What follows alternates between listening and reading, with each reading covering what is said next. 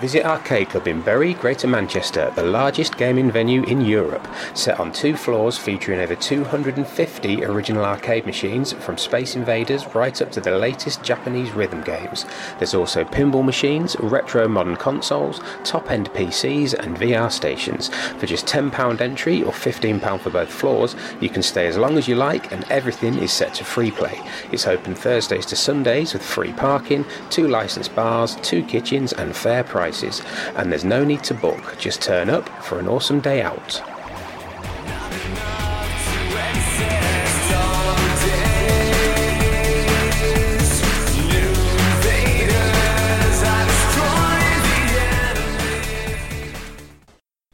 Hello and welcome to the Tenpence Arcade Podcast. My name is Victor Marland, aka Vertvic. And I am Shane Hollister, aka Sean Holly. And this is a podcast, if you've not heard it before, about arcade things, especially the old arcade things. Collecting, playing, cabinets, meetups, everything arcade related. That's awesome. Well, I should hope so. We've been doing it for nearly four years now. Oh, yeah. Tell me, Sean, how have you been violating the law lately? Well, I've been very good at violating. I have been attend. I've broken the speed limit, Vic. You know what I have to say? Yeah. I got caught speeding. Uh-oh. and I had, I had to attend a speed awareness course. But Are you I, aware I of tried, speed now?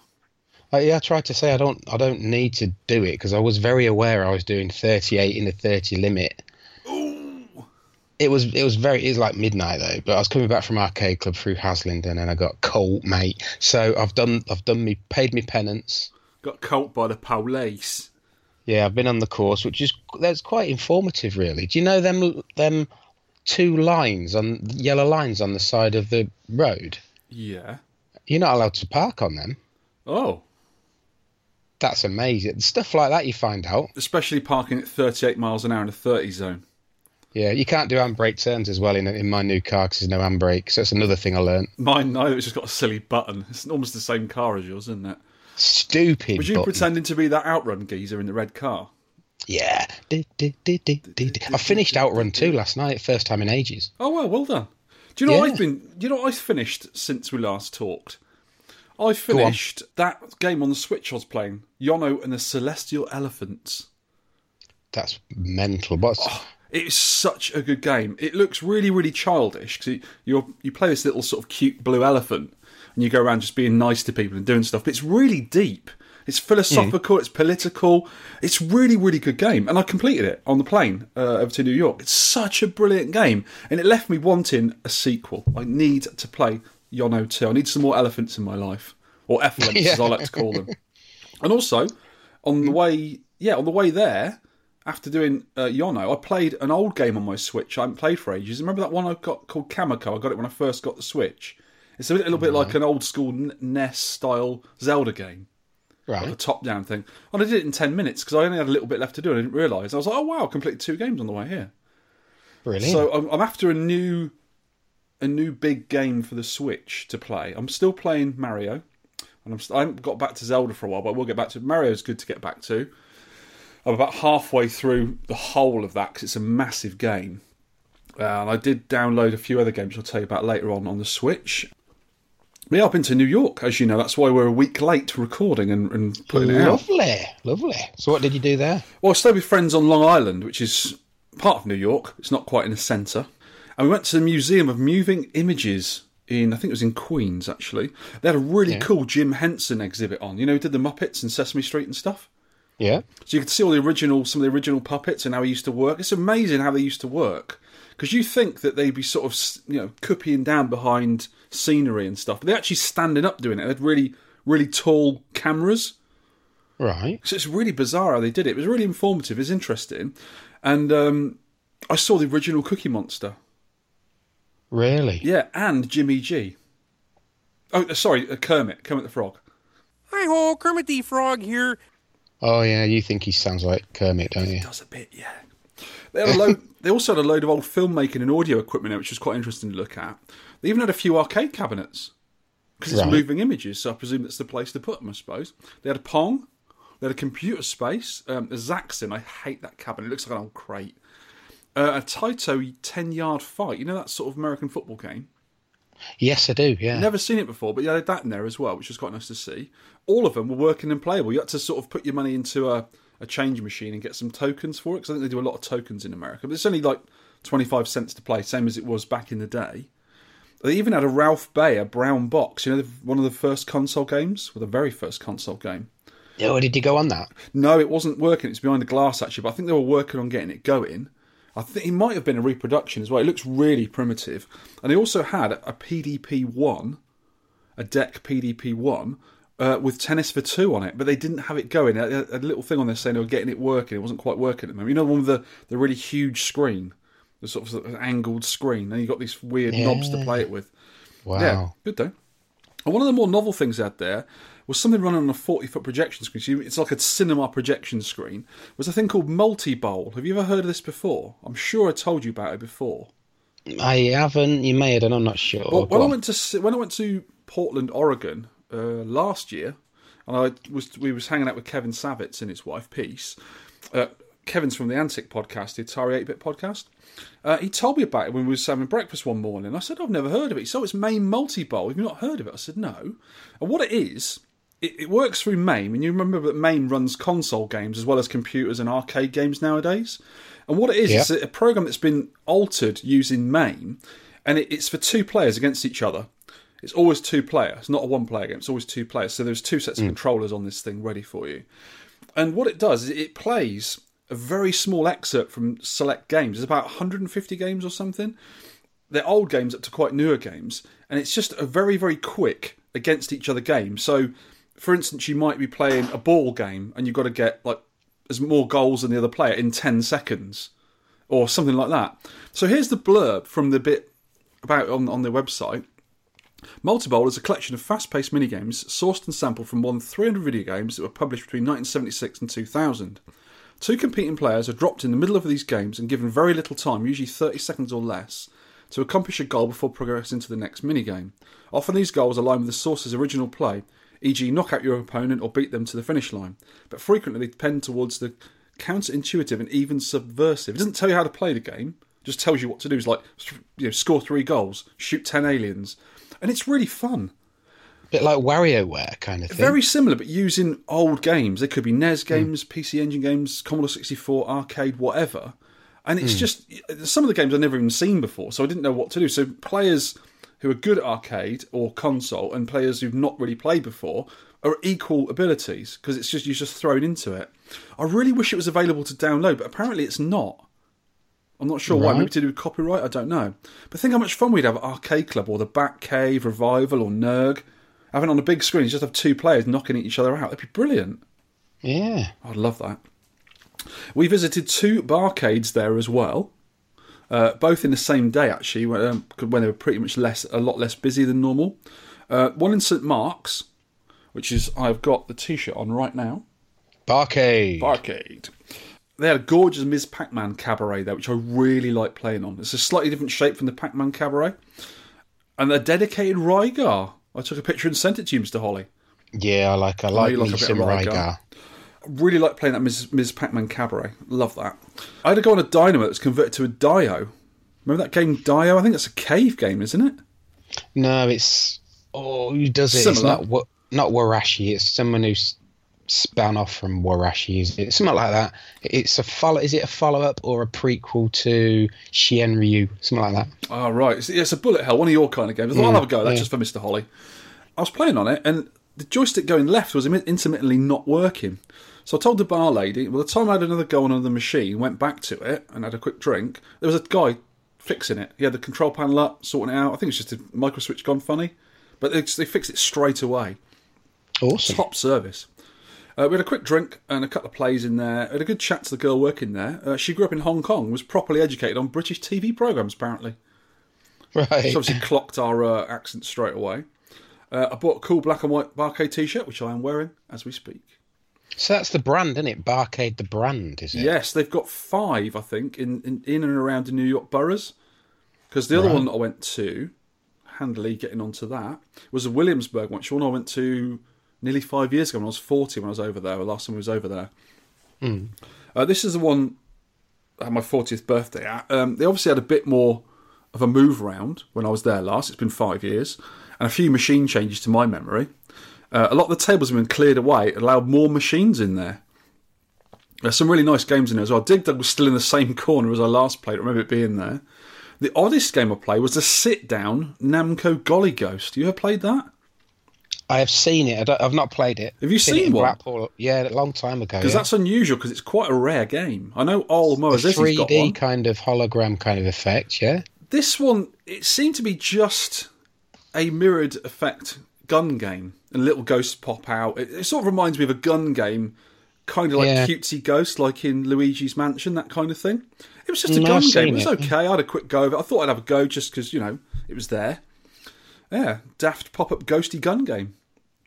Uh, I played a bit of Cuba, obviously. I always play Cuba when I see it. Uh, Donkey Kong, obviously. Ghosts and Goblins, Smash TV. They had an amazing Satan's Hollow cabaret, which is exactly the same shape as a Ms. Pac Man. I think that's going to be a future project, one of those kind of shaped cabs for me, because it's really nice. Mm. I nearly stole it. In your back pocket. In your back pocket, it would have fitted. I also played an ancient rifle game, Cheyenne. You ever played that one? Is it a bit like that crossbow thing? Yeah, same Really people, s- Exidy. Slow and clunky. Yeah. really slow and clunky. You had no crosshair, so when you shot, you had to use the the Im- the aim on the actual rifle, and it wasn't quite there. It was a really weird little game, just clunky, old, rubbish. Didn't like it. But very Hmm. rare cab. You don't see many of those. Garbage. Or as the Americans say, garbage. Do they? No, no, that's just me. So, Well- what, what else have you been up to? I've been to America and stuff. I've been off for a week, off work for a week, and I think I would have been off work for a week anyway because I've had like arcade flu. Arcade flu. Yeah, it's like Have normal you been flu, so, swallowing buttons or something? so you can't play games very well. That's what I'm saying. Oh, Yeah, just- oh, whoa, whoa, whoa, whoa, whoa, whoa! Are you gonna? I've Are you, you just pre pre attaching an excuse for your score for R type this week? Yeah, you Is see that I why? in there. See, see that? Yeah, I saw you. I saw you early, son. I saw you early.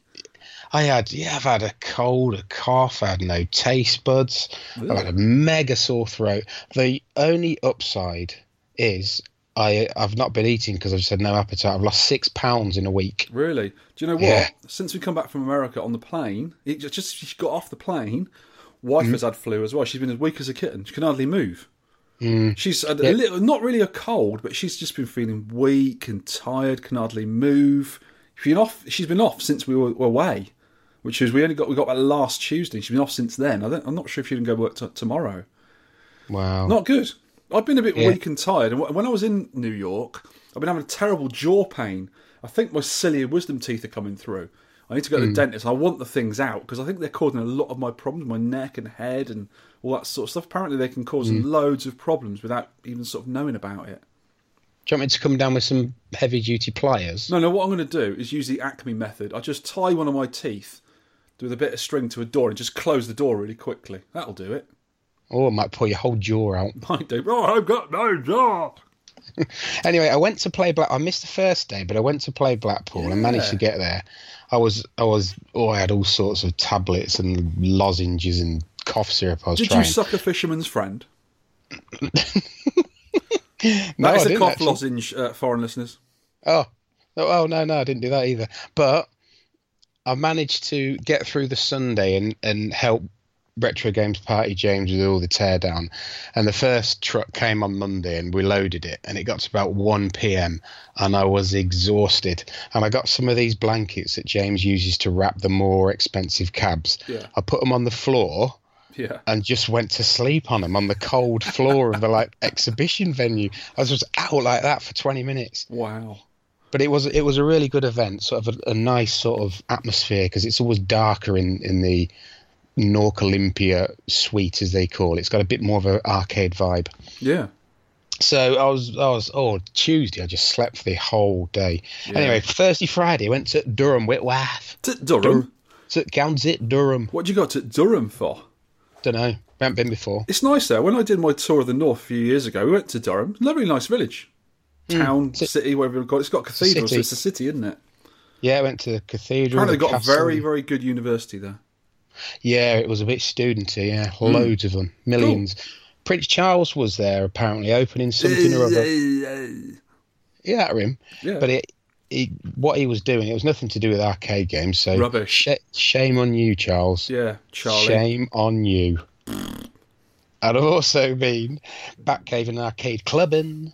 Oh yeah, what was the theme on Batcave this time? Forgot. Oh, it was something to do with something about something. Oh, I know. There's some things. Yeah. Do you know I have forgotten? Oh, my memory is so bad. You are an idiot. It was. Um, I'll, I'll forget. We'll edit this back in later on. No, we won't. Okay, I'll ring Lewis and let you know in ten minutes. Okay. Okay. Apart from that, Did you say arcade clubbing as well?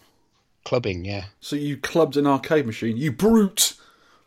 Oof. Guess what? I, I have been getting into, which is weird. Not not clubbing things, surely. No, Or clubbing. too old for that now. Oh, carry on. Uh, Yeah, I I've can see you enjoying that. I've been playing Super Cobra, believe it or not. Do you know what? Funny you should say that. I put my Super Cobra board in a cabinet yesterday I like it. It's because I'm getting the the scramble hardware very soon. Phil kept it back a little bit. They found a bug in it in the software, and he's going to sort it out. And I'm really looking forward to getting that because it's got four games on at the moment. Remember, Turtles, mm-hmm. Scramble, Super Cobra, and Amidar. And I put it on. I had a quick go of it. It's rock hard, isn't it? yeah, it's like Scramble's evil, nasty brother. It's like it's, It's like the. Stern version of Scramble, dialed up to seven. But because it's got the same game mechanics as Scramble, I kind of like it. I do. like it. I really like it, but it's just really difficult. I want to try and do it. I know Pete Hahn did it, but he's a, a Hmm. robot. I can so far I can get it to six thousand miles on one credit, but I think I maybe had That's a level one six, isn't it? Yeah, Oh, well done. I can get to about four because it's done in Yeah. thousand miles, isn't it? Because the, the enemies get rock hard and. They shoot at you and flinging themselves at you all over the place. they home in on you and all sorts. Yeah, yeah, it's, it's difficult. It's like they realised that Scramble was a bit easy, and then they said, "Right, we're going to make it so hard." well, Stern games are usually difficult anyway. Every Hmm. Stern game is difficult. There's lots of cheap deaths waiting for you, but I just can't stop playing it. Mm, it's good. Well, that's why I put it in a cab actually. 'cause it's kind of that multi game on it, so you had to sort of test it again because I found it in storage. Yeah, it's just I put it, left it in there. Oh, another thing I've been doing, I I've been putting together. You know, I said a little while ago I was going to put together one of my ISIS little ISIS cabaret cabs as a, a Nintendo machine. I've been putting Yes. together that. So when I come back from America, I'll talk about it in the, in the pickups. I brought back some hardware and I've been able to put my, my Donkey Kong Junior board in there so far. And what I want to do is put Donkey Kong, Donkey Kong Junior, and Space Fever in the same in the same cabinet. You just swap over the the uh, the adapter, and it'll work in the same cabinet. And it's working Donkey Kong Junior in there at the moment because I sold my Donkey Kong Junior cabinet a little while ago. but I've still got boards left, so that's working quite nicely. They've got it all tuned up, got the control panel made. So it's it's very similar button layout to a Donkey Kong Cabaret machine. So it's only small. Uh, it's working really nice. And I've actually got a vert stick in there. Oh, nice. Yeah, I don't often use my own joysticks because I just haven't got a place for them. But I'm going to leave this one in there because I haven't got a proper Nintendo joystick, but I hopefully get one for it. I think, but a vert stick will do for now. But that's working quite nice. They've got to do, got to work out some artwork, which you might be able to help me on, moving the layouts because I cannot do Photoshop. Like I do Paint Shop Pro from about 20 years ago, mm. which is really easy, but Photoshop's just a nightmare. It's just too complicated for me. It's a bit of a yeah. Them get them programs are a bit of a learning curve, but Yeah. I've I've over the years I've sort of got into. I use GIMP because the name's so good. Yes. and also it's it's freeware, so Yeah, because that Inkscape's quite good as well, isn't it? I started using that a Yeah. little while ago. That seems quite smart. That's for vector graphics, which I haven't done for quite a while, but I do still use it on the odd occasion. Yeah, which is good for the arcade stuff because that's usually how they do them, isn't it? Mm, yeah, Hmm. very clever, very clever it is. Arcade news. In the news lately, quite a bit going on actually. Now, the first one, Sean, is Total drag. Ooh. Twin Galaxies bans legendary gamer Todd Rogers for cheating.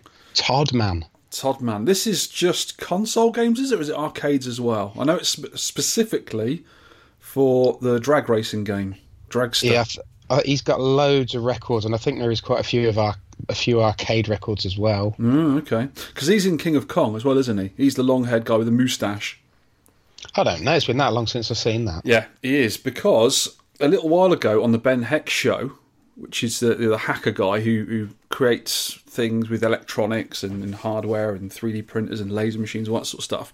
He actually got an Atari 2600, the hardware game machine, and he programmed another computer to play Dragster. It's absolute optimal, you know, with taking Yeah. all the, the human effects out of it. And they could not make it run as quickly as Todd Rogers claimed he did back in the 80s. So it's almost conclusive proof that he never did it because he never had any pictures of it, he never had any video of it. He just sent off to uh, Activision, who made the game, and said, "Look, I did this," and he got a patch for it, and he got the world record. But and uh, he did claim he did it at live at an event, but nobody knows about it. So it's a bit odd going on there. There's, a, there's a lot of other records now that are, are called into question. Like, Yes, and the biggest fif- one.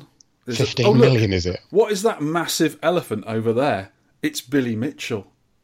Oh yes, yeah. Moving on to Billy. Yeah. Now, we have no claims to argue with anything that man says, but a lot of things have been going on. This is specifically for his Donkey Kong record. His one point. I think he's done a th- three lots of one million points, and basically since Twin Galaxies opened up uh, a page on there where you can you can contest a score, people have been doing it, and specifically um, one of the the, the admins from Donkey Kong Forum.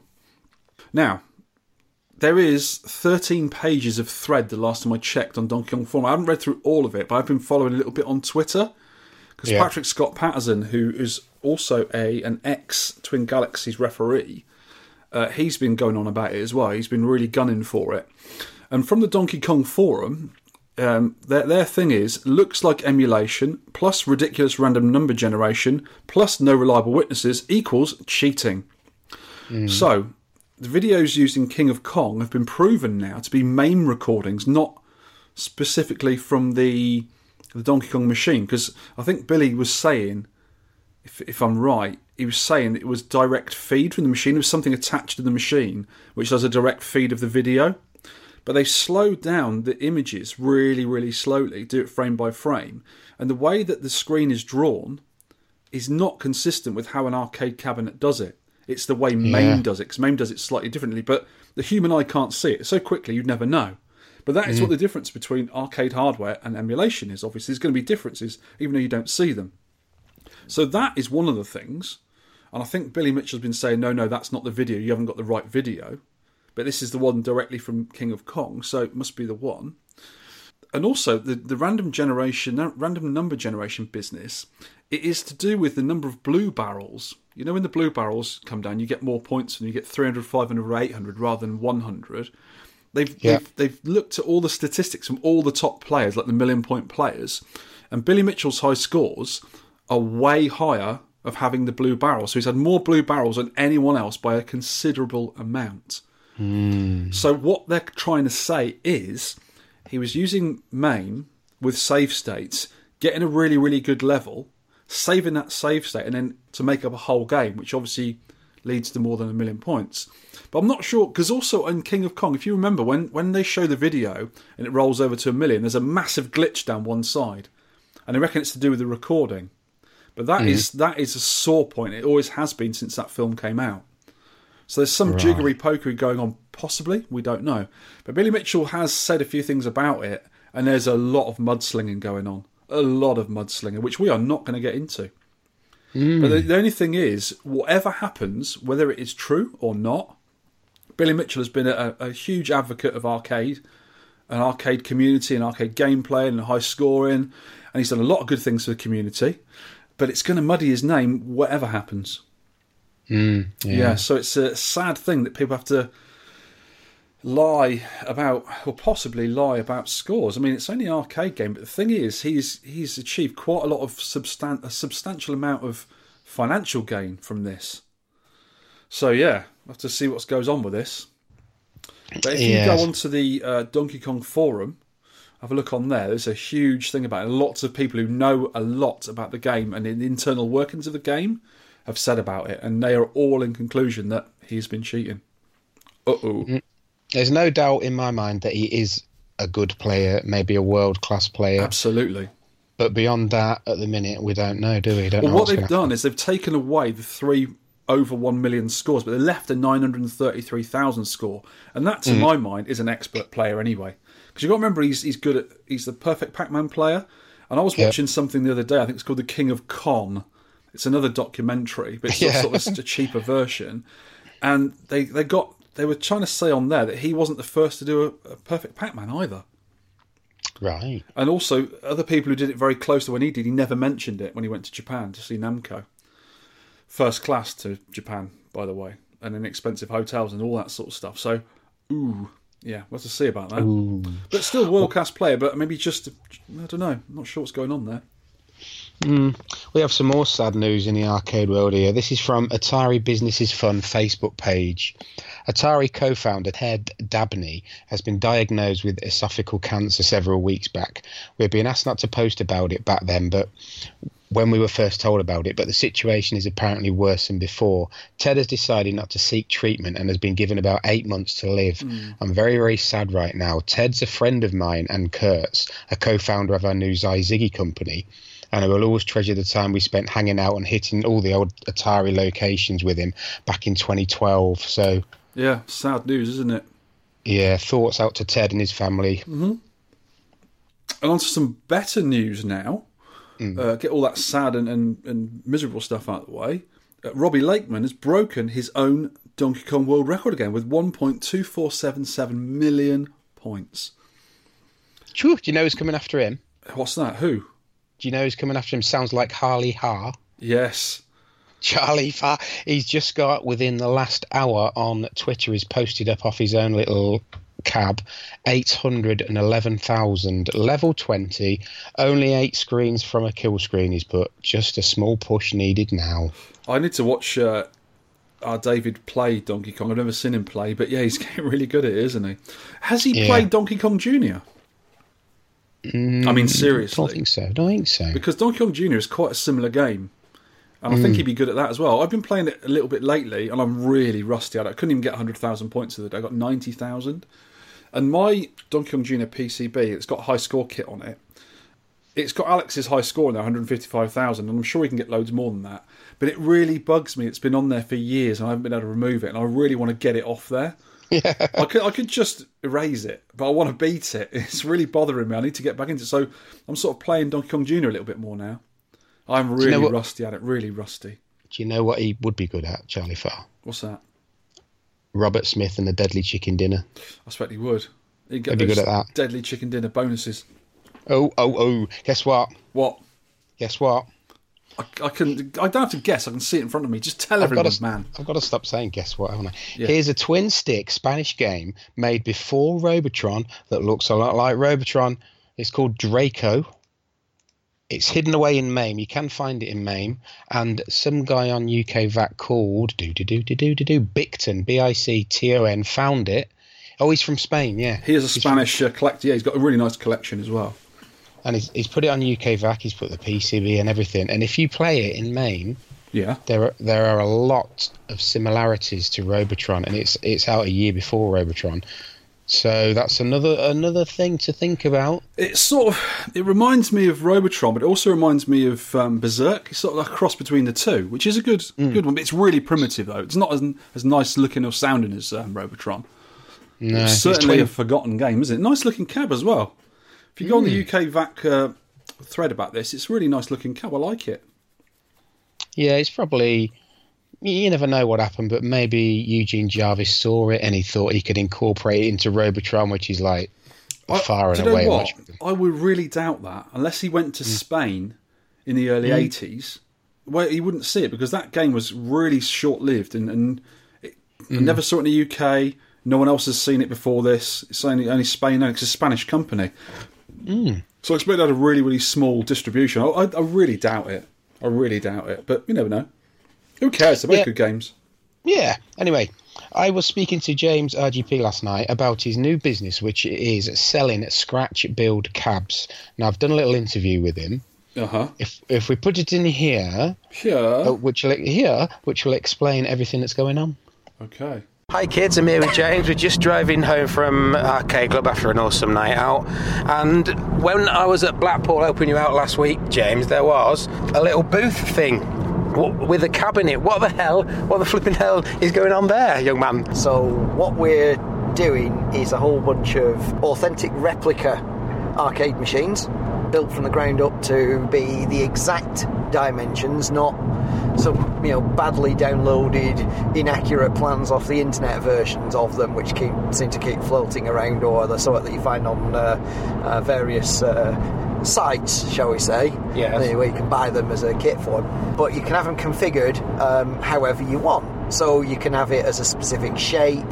You know, uh, for example, it could look like uh, one of the uh, like uh, like Pac-Man, that kind of thing, or like Yeah. Donkey Kong. I mean, those two classic ones. But we're also doing uh, the Williams shape type machines as well as uh, some of the Atari ones and you know authentic shapes basically.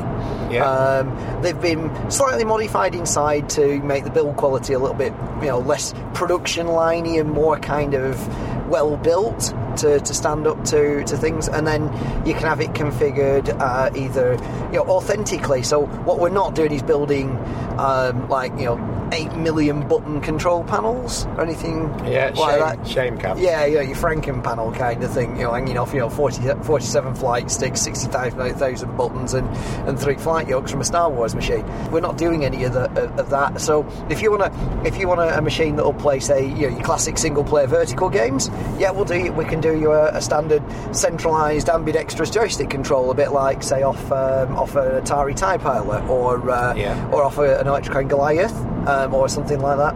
Uh, if you want uh, a two button six player, say, for doing uh, fighting games, yeah, we can do that. Swappable control panels.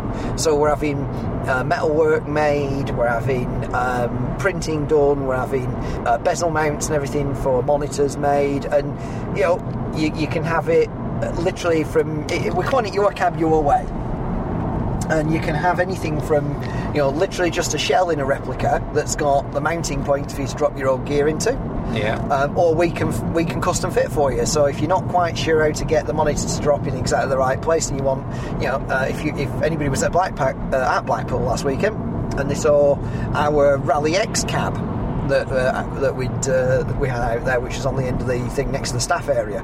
That was uh, that was complete brand new build. Um, we've modified it slightly inside for how the monitors hung, uh, but everything else was you know as, as authentic as we could possibly get it. Played played brilliantly over the weekend.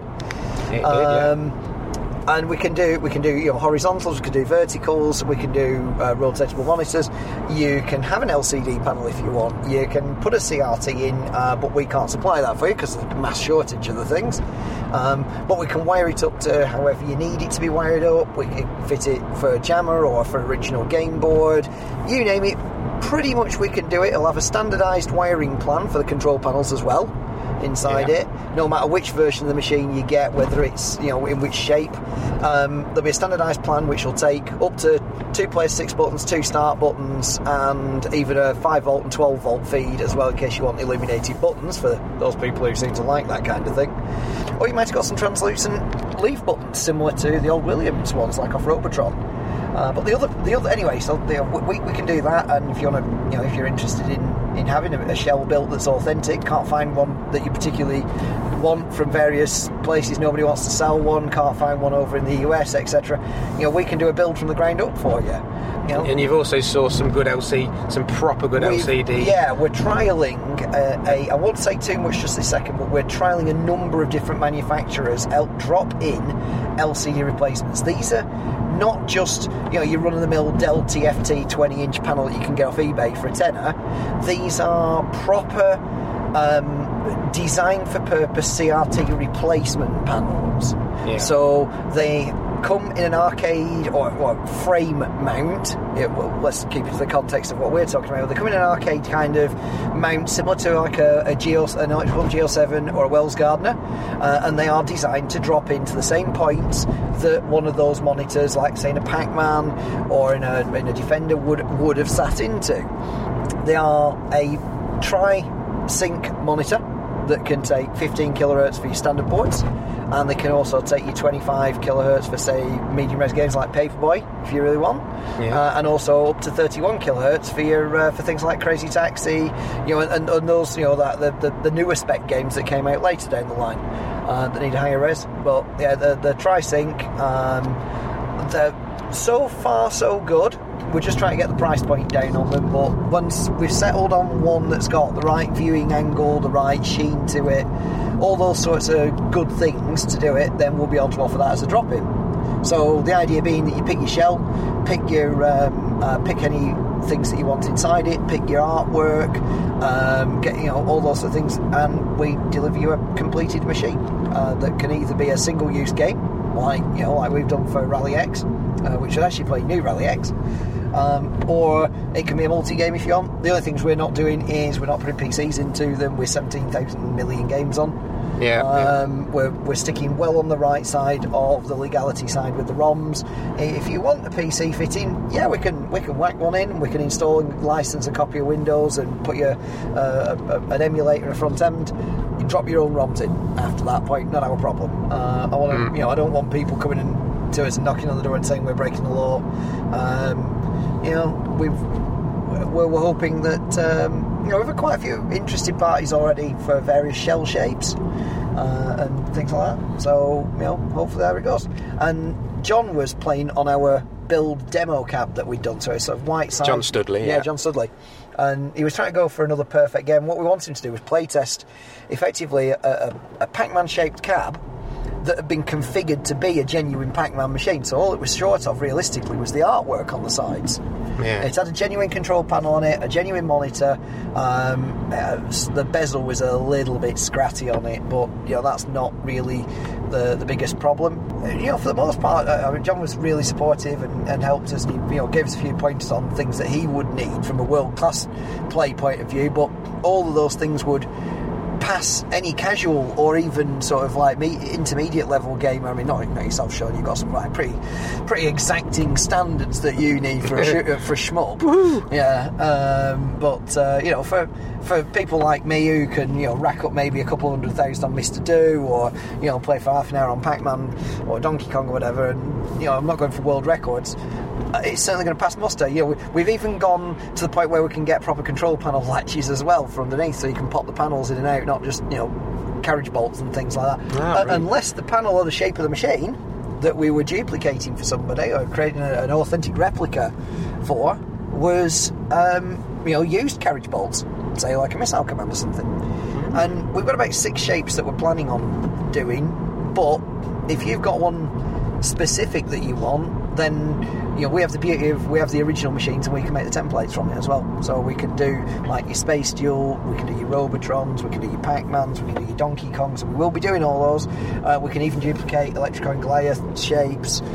We've got all those original machines, and we can get authentic templates from them rather than just sort of a lot of guesswork, which is unfortunately what I see with a lot of the plants uh, that are all over the net. They're either you know slightly misshaped or um, uh, in either direction, you know, oversized, undersized, you know, and then you have to do a lot of custom modification to, to you know, and we're also we're using uh, good good joinery techniques as well. Everything's done in house. Uh, we fit T molding to the outside, so we can get metal work for the marquee retainers. Um, you know, some upgrades that we're making are things like putting uh, two two four inch speakers in, uh, which can can be figured configured in stereo or mono, depending on what you want.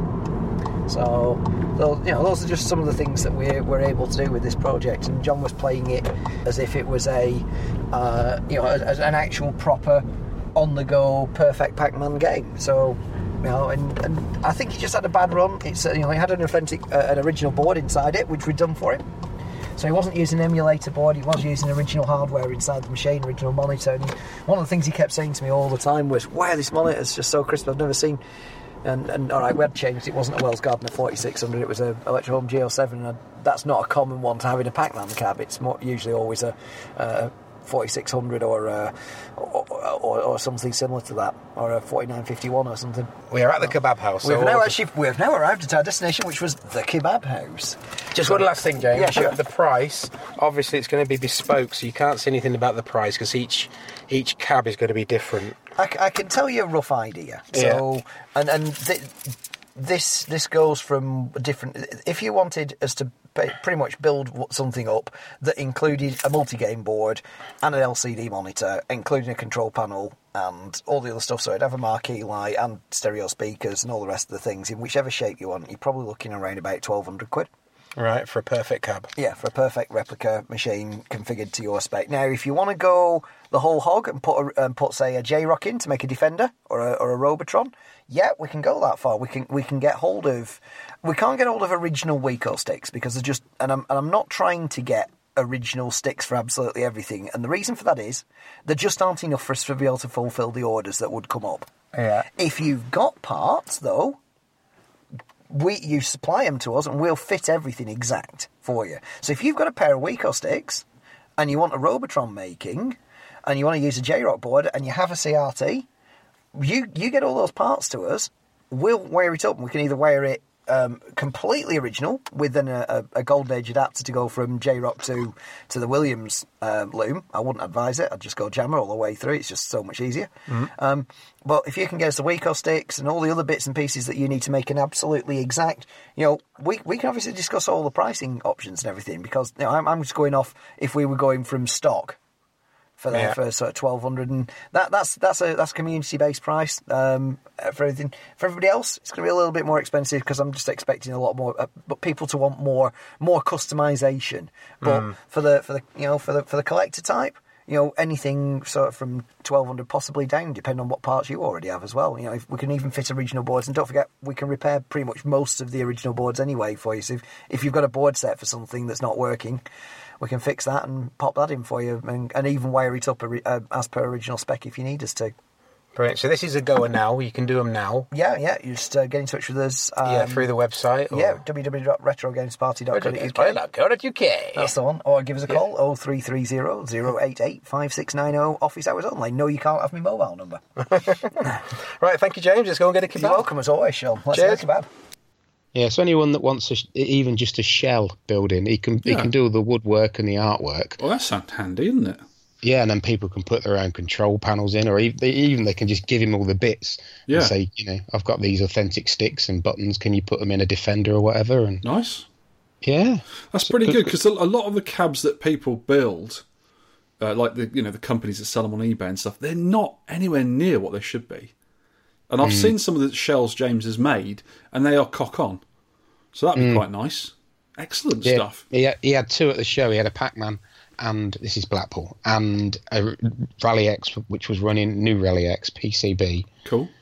and the only thing the bezel wasn't quite finished on the new Rally X, but it looked perfect, you know, because Yeah. the artwork was great. The site, the control panel, and the marquee, it, look, it looked brand new. Yeah, nice. Especially if it's the mm. right shape as well, because you see a lot of these cabs, and they've done them a certain shape, and they've put the artwork on, and sometimes the artwork isn't in the right place, or it's been cropped, and it just doesn't look right. But yeah, I've seen some of these ones he's doing, and they're really nice. They're sort of one to one within a couple of millimeters, aren't they? But yeah, he's got the original cab, so he just takes a template from Yeah. the original cab. Yeah, that's what Nice he's one. that's what when I've done a few cabs before. I've built a few before. I've built a Phoenix trim line before, which I never sort of finished. I did a Donkey Kong, which is I think there's a one at arcade club, and I also did. I've got my uh, Dig Dug Cabaret, which I've got to finish yet, which I'm, I'm doing. And I always just take the original cabs because I've always had them, mm. or you know one that's the same kind of cab but a different game. And I've just done it that way. But it's still very mm. difficult to do because you know getting woodwork right and stuff, especially with angles and such, it's it's quite difficult to do sometimes, especially the internal stuff. Yeah. Yeah, nice one. Look forward to that. Mm. We have to talk about this. Have you? You know, I'm a Switch. I'm a Switch convert, a Nintendo Switch convert. I really like this this machine. Yes. I'm not a modern gamer, but some of these new indie games I've been playing, and even some of the you know the triple A's like the the Mario's and the Zeldas, I really enjoy. And this is just is coming out in March or April, I think. This is a little holder for two sets of Nintendo Switches, and it's shaped exactly like a Nintendo Red Tent arcade machine. Mm. How cool is that? and I looks cool. commented on Twitter, oh, I hope it's going to ship with some downloadable games of Versus games. And I think you can get some Versus games on the Switch already for download. Imagine playing a bit of balloon fight on a little tabletop like that with two switches. all right, yeah. Because you could play four players on that. You could play tennis on there, which is a four player game. That'd be awesome. It looks really neat, but apparently it's 58 quid. It's quite a lot of money just for a holder, Yes. but it is quite nice. I'm quite tempted. Hmm, looks alright, yeah. a new one. A toy manufacturing company called Taste Maker is going to be making two different kinds of four foot arcade cabinets. These will be a DIY, to, DIY put together deal with four games on each. I presume they're licensed as well. One machine is trackball centered and has centipede, millipede, missile command, and breakout. The other machine just has buttons on its control panel with asteroids, asteroids deluxe, tempest, and major havoc on it. All vector games. Now, alarm bells to us arcade nerds and probably our arcade listeners. LCD screens for a start. Uncomfortable looking flat panels on this. Have a look on the website. I've put some pictures on there. Uh, Orientation of the games on the first cab. Centipede, Millipede, and Breakout are all vertical games, as you well know, Mr. Holly. Yes. Missile Command is horizontal, which is odd for a start. Breakout is also a pot control game, not a trackball, but it works okay with it with a trackball. On the second cab, the orientation of the games conflict again, Tempest being vertical, all the others horizontal. A Major Havoc normally uses a roller or a spinner at least for control. The artwork on the sides of the, of the pictures on the web is awfully cut off, like I mentioned a minute ago. It's really bad due to the shape of the cab. Oh dear. Why don't these modern manufacturers just make a cab shaped cab like James is doing? The most hmm. authentic shaped ones I've seen, uh, apart from James's obviously, but these are sort of um, ones you can actually buy in shops. Weirdly, is also the most terrible software is used on them. And these are the Arcade Mania cabinets they sell in Argos and Selfridges for a mind boggling £1,272. Good God. Uh, at least they've got CRT monitors in, but they're only a 14 inch decased ch- cheap TV.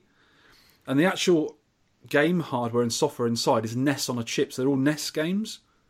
Do you remember at the Oxford, sorry, the Cambridge Computer Museum? They've got one there, but what they've done is they've taken the rubbish games out of it and put some nice ones in there. They put a 61 in there, I think.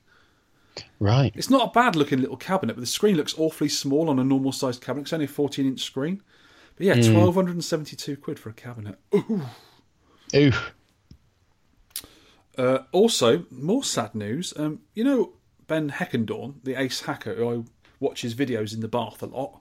Yes. He's uh, ceasing to do the Ben Heck show after June this year. He's giving it up. That's why. Because you're watching him in the bath and it was putting him off. I don't think he knows that. But um, Okay. what the hell am I going to watch in the bath for inspiration to all these hacky, trickery, jiggery, pokery things that he does? I've given you the answer there at the bottom. Oh, do you know what? I already do. 8 bit guy. I did ask Mr. Heckendorn. Uh, hopefully, he's going to keep doing stuff, and he said on Twitter he's not going off the radar, and he will be doing stuff from time to time. So he's going to be tinkering, and he also he was part of the Spooky Pinball team. He he did a, a game of theirs, and he was doing another one, and apparently he didn't like the fact that it was taking too long, so he's backed out of the project now, and it's sort of going to be shelved.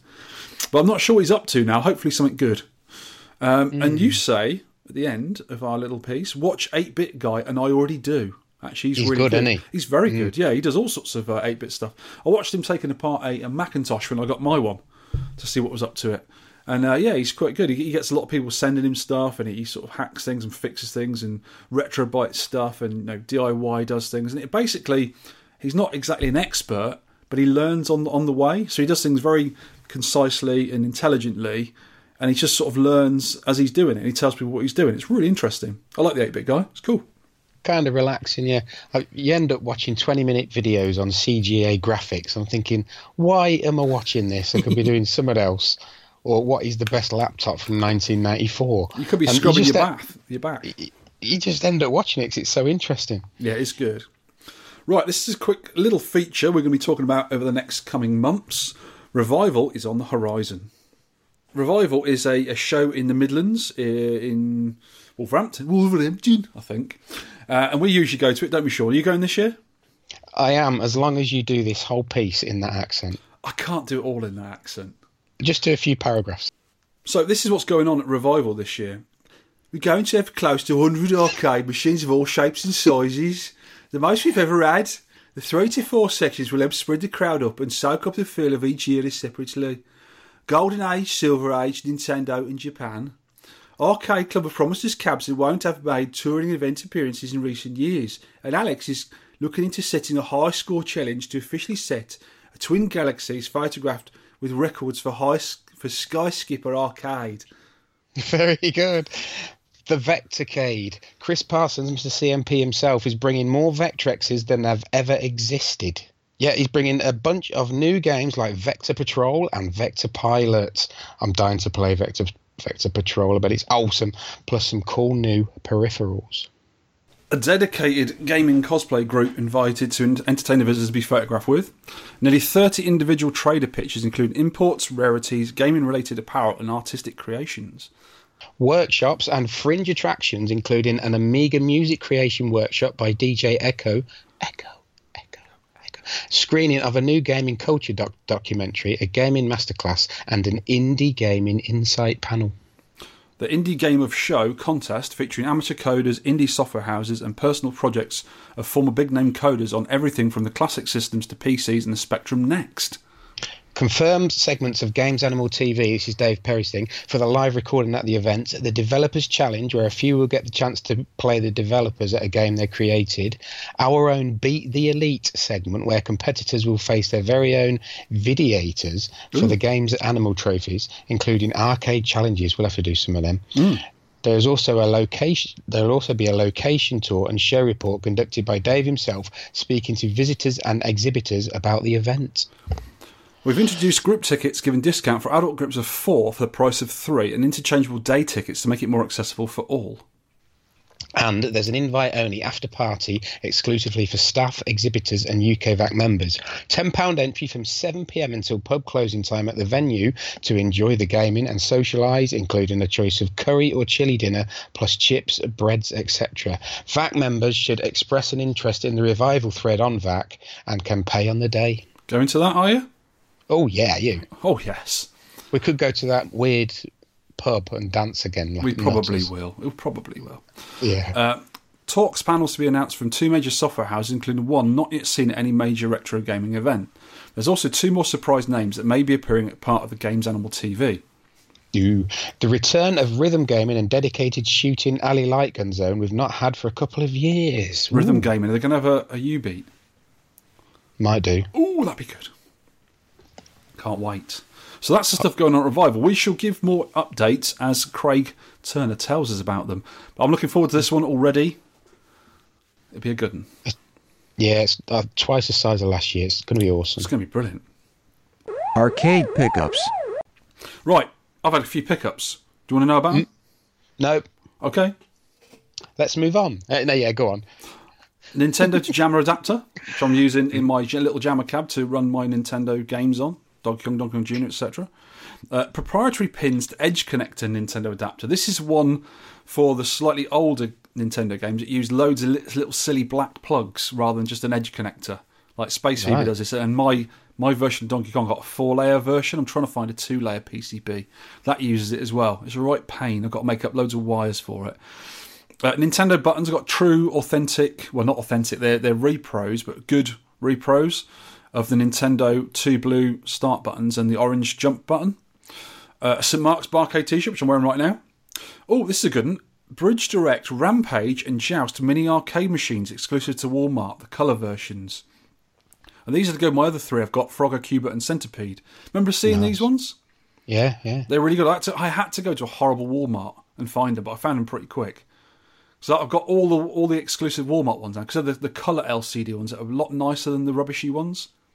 Because they released yeah. some very very simple sort of LCD ones, like like the old LCD games. But these are actual NES versions on there. They're quite smart little games, pretty good. And you can hack Joust to play Defender apparently. Right. Oh, that's what because it's the same game on the chip, like the Pac-Man thing. Yeah, sim- similar kind of thing. You just, just I think you Hmm. just bridge a little, a little point, and it plays defender. Because I think, I think Joust and Rampage are t- eight and ten. I think number nine is going to be defender, and that's probably what they've done. They just got it ready and they just use the same boards for it. But defender isn't out yet. Otherwise, I would have got that as well. What else have I been getting? Oh, Cheez Its! Yes. I brought two boxes of Cheez Its back. I bought a small box of the normal ones. No, they were big Cheez Its, a lot bigger than normal. I sent you a Really? picture with it next to a two pound coin so you could see the size of them. I wonder what that was. I couldn't. oh, yeah, I couldn't get in my head what the. So it was a two pound coin. That was, a two pound coin next to Oh, it. And almost as right. big because normal Cheez Its are only about as big as a pound coin. So yeah, they're quite big. I've ate all them. They're gone. You've probably eaten two pounds in weight of them, have you? No, no, these this was quite a small box. So the big box I brought back is not one of the huge boxes like last time, but the big box I brought is the the white cheese, the white cheddar ones, and I'm going to send them all to you because I'm on a diet. You can have them all. Oh, Ooh. We can swap at Revival. I've got some Tim Tams for you. Oh yeah, I'm looking forward to those. But you can have all these cheeses. Oh, you and Mrs. nice. Holly can have them because I know you like them. She loves them. Oh, mango flavored Diet Cokes from America as well. Mango. Yeah, they were nice. Yeah, they were good. They give me a bit of heartburn, but they're quite nice. They're all gone as well now. Uh, another 4T arcade PCB feet, the little feet that go in the corners of them so you can attach them to cabinets. I bought some more of them because I'm Yep. getting low on those. Oh, this arrived today actually. A rather attractive, hmm, madam, Nintendo 2DS XL, the black and turquoise edition. Uh, my little 3DS was hurting my eyeballs a bit on the plane, so I bought one of the bigger ones. It's only t- the 2D version; it hasn't got the 3D on it, but the games play exactly the same. Just haven't got the 3D effects. That's all, which is quite nice. Yeah, it's a really nice little game. I was playing Shantae on it earlier. So good, so good, sir. Uh, Ultra Street Fighter on the Switch. I bought it because it was ten pounds off. I wasn't going to pay thirty-five quid for it because I thought it was quite a lot of money for an older game. But it's down to twenty-five now, so I bought it when I was in America. I've been playing that a bit. I can only finish it on easy. I'm, I'm not very good at Street Fighter, but I do enjoy it though. It's good fun. You've got here. I think you must have had a spell checker on. You've put you've put Ultra Street Carter, Yes, so it's in like in a cart. yes, cart. It's ultra street karting. That'd be good, that wouldn't it? I also bought another game. I can't remember the name. of it. I think it's Tachyon Project. I call it Tachyon Thingy on the Switch. It's a twin stick shooter, rather like Geometry Wars, which I really, really enjoy. That was quite good. It's only a cheapy game. It's good though. Nice Quite difficult. pickups. I have. I've two. uh, Well, Go on. the lovely Rich Chunksin has sent me a new motherboard and a new processor Oh, has he? to to sort out my alien PC that we talked about last time. Your Alien I've- PC. Is it from Ailing. Mars? Ailing. That's that's a posh word for me. That. It is. Uh, no, ailing is when you go out on the ale, isn't it? Drinking. Yeah. I'm just going ailing, love. Drinking. What about a drinking PC? That'd be good, wouldn't it? That'd be difficult. Just fill it with lager and it'll run for weeks. I don't think it will. no. Anyway, yeah, we'll talk about that in a bit. What I what I did with them. Yes. Listener feedback. So we got lots of feedback. First one, oh no, go on. That damnable meister of trolls, Yes. troll nuts. Pop, pop, pop. Anyway, he's, he's give us some good feedback, some some nice feedback. Well, backhanded. Look, Love, love this one. Most entertaining. Nice to have you back, though. One thing, Troll Nads, he did say that it's shocking that we did not mention the suspect Charlie Far screenshot he accidentally posted when he appeared to show that Autofire had been used on X to X's. Right. He says, "Is this is?" Is this being buried now, like how Twin Galaxy protects its stars? You, you know what? Charlie Far put a couple of E's at the end of Charlie. He said, "Oh, I've left the auto fire on." Oh, when he, as a as a joke. Oh, no, I see. Troll- I, I had no idea what it was. I didn't really pay Troll- much attention to it. Troll Nads is on it like a tramp on chips. Yeah, I'm pretty sure Charlie Fry doesn't need to cheat anything. He is an arcade god. who will strike down the troll Nads with great vengeance and furious anger. And you will know his name is the Charlie Far when he lays his vengeance upon thee. Yes. Wow. Sean Pie Factory Podcast has just put hashtag cow disremembrance disease.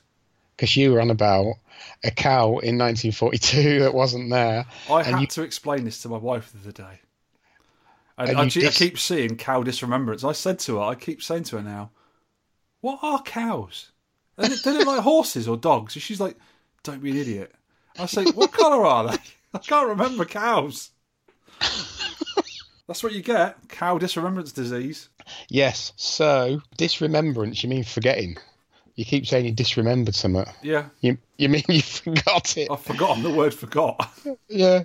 I've disremembered it. Andrew Hannay was not happy with us playing, not playing all of the Outrun tune done by Woody Piano Shack. Sorry about that. We only played a bit because it was a long show already, Andrew. I think we played a couple of minutes. But Andrew Hannay can go to website, Facebook page, or whatever it's on, and listen to all of his tunes. They're really good. There's a link in the show notes, kids.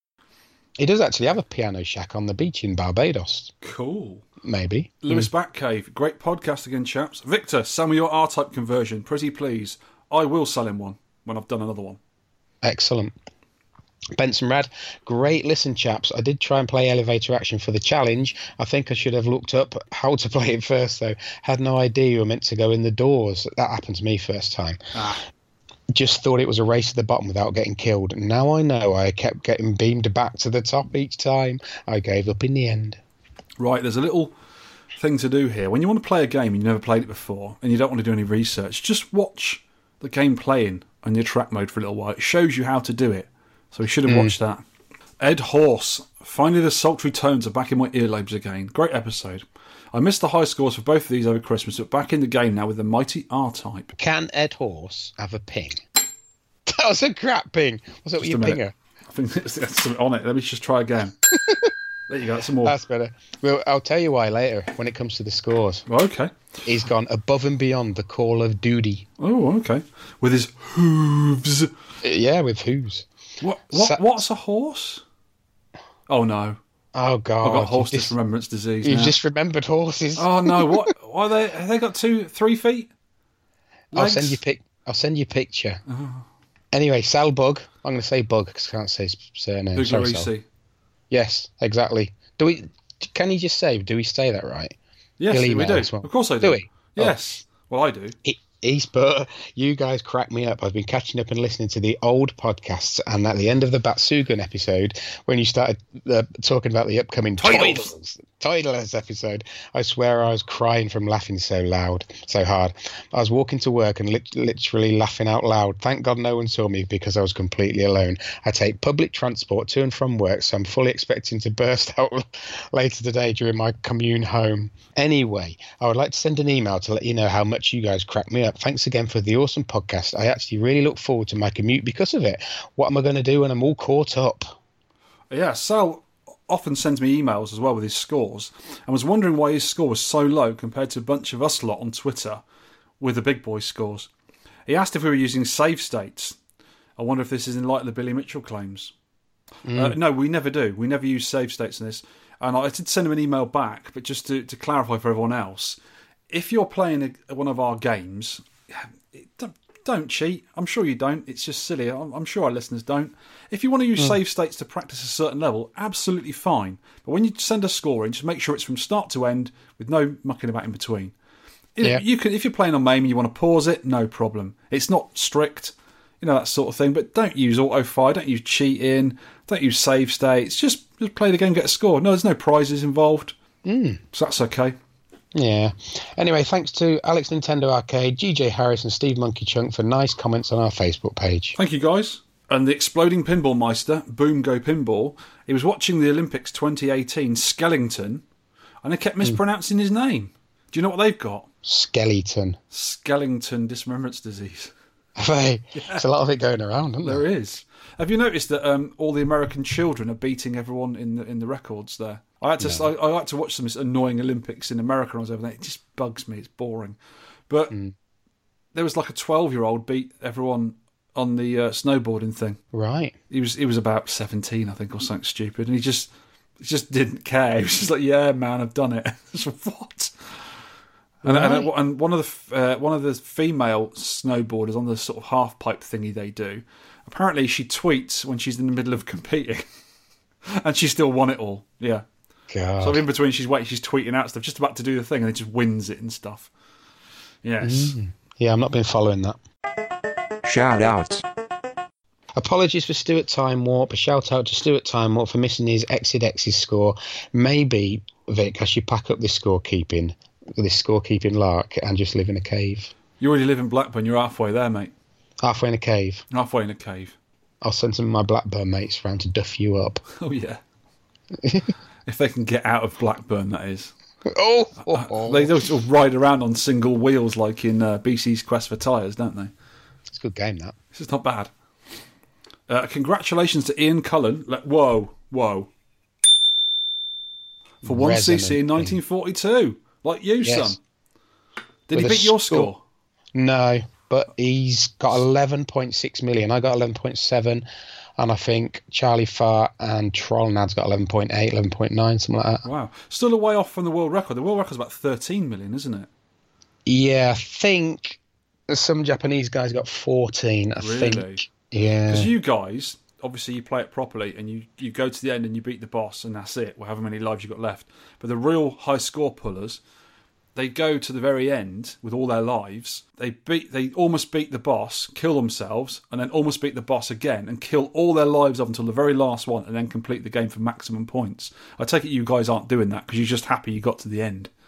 Yeah, I, I was so pleased that I got there. And Yeah. I thought I'm not messing it up. If I, t- if it take, I had five lives left, so I could have got an two hundred and fifty thousand. But I Oh, thought wow. if I lose all these lives, you yeah, know, keep getting the fifty, kick and then yourself, and then you? Die on the last guy. Yeah, so I just did it. I just had to do it. It's still an amazing achievement anyway. Well done, well done. Yeah, well done, Ian. Uh, I don't know if I've got any shout outs. I've not been talking to anyone lately. It's like me with pickups. Nout. Nout.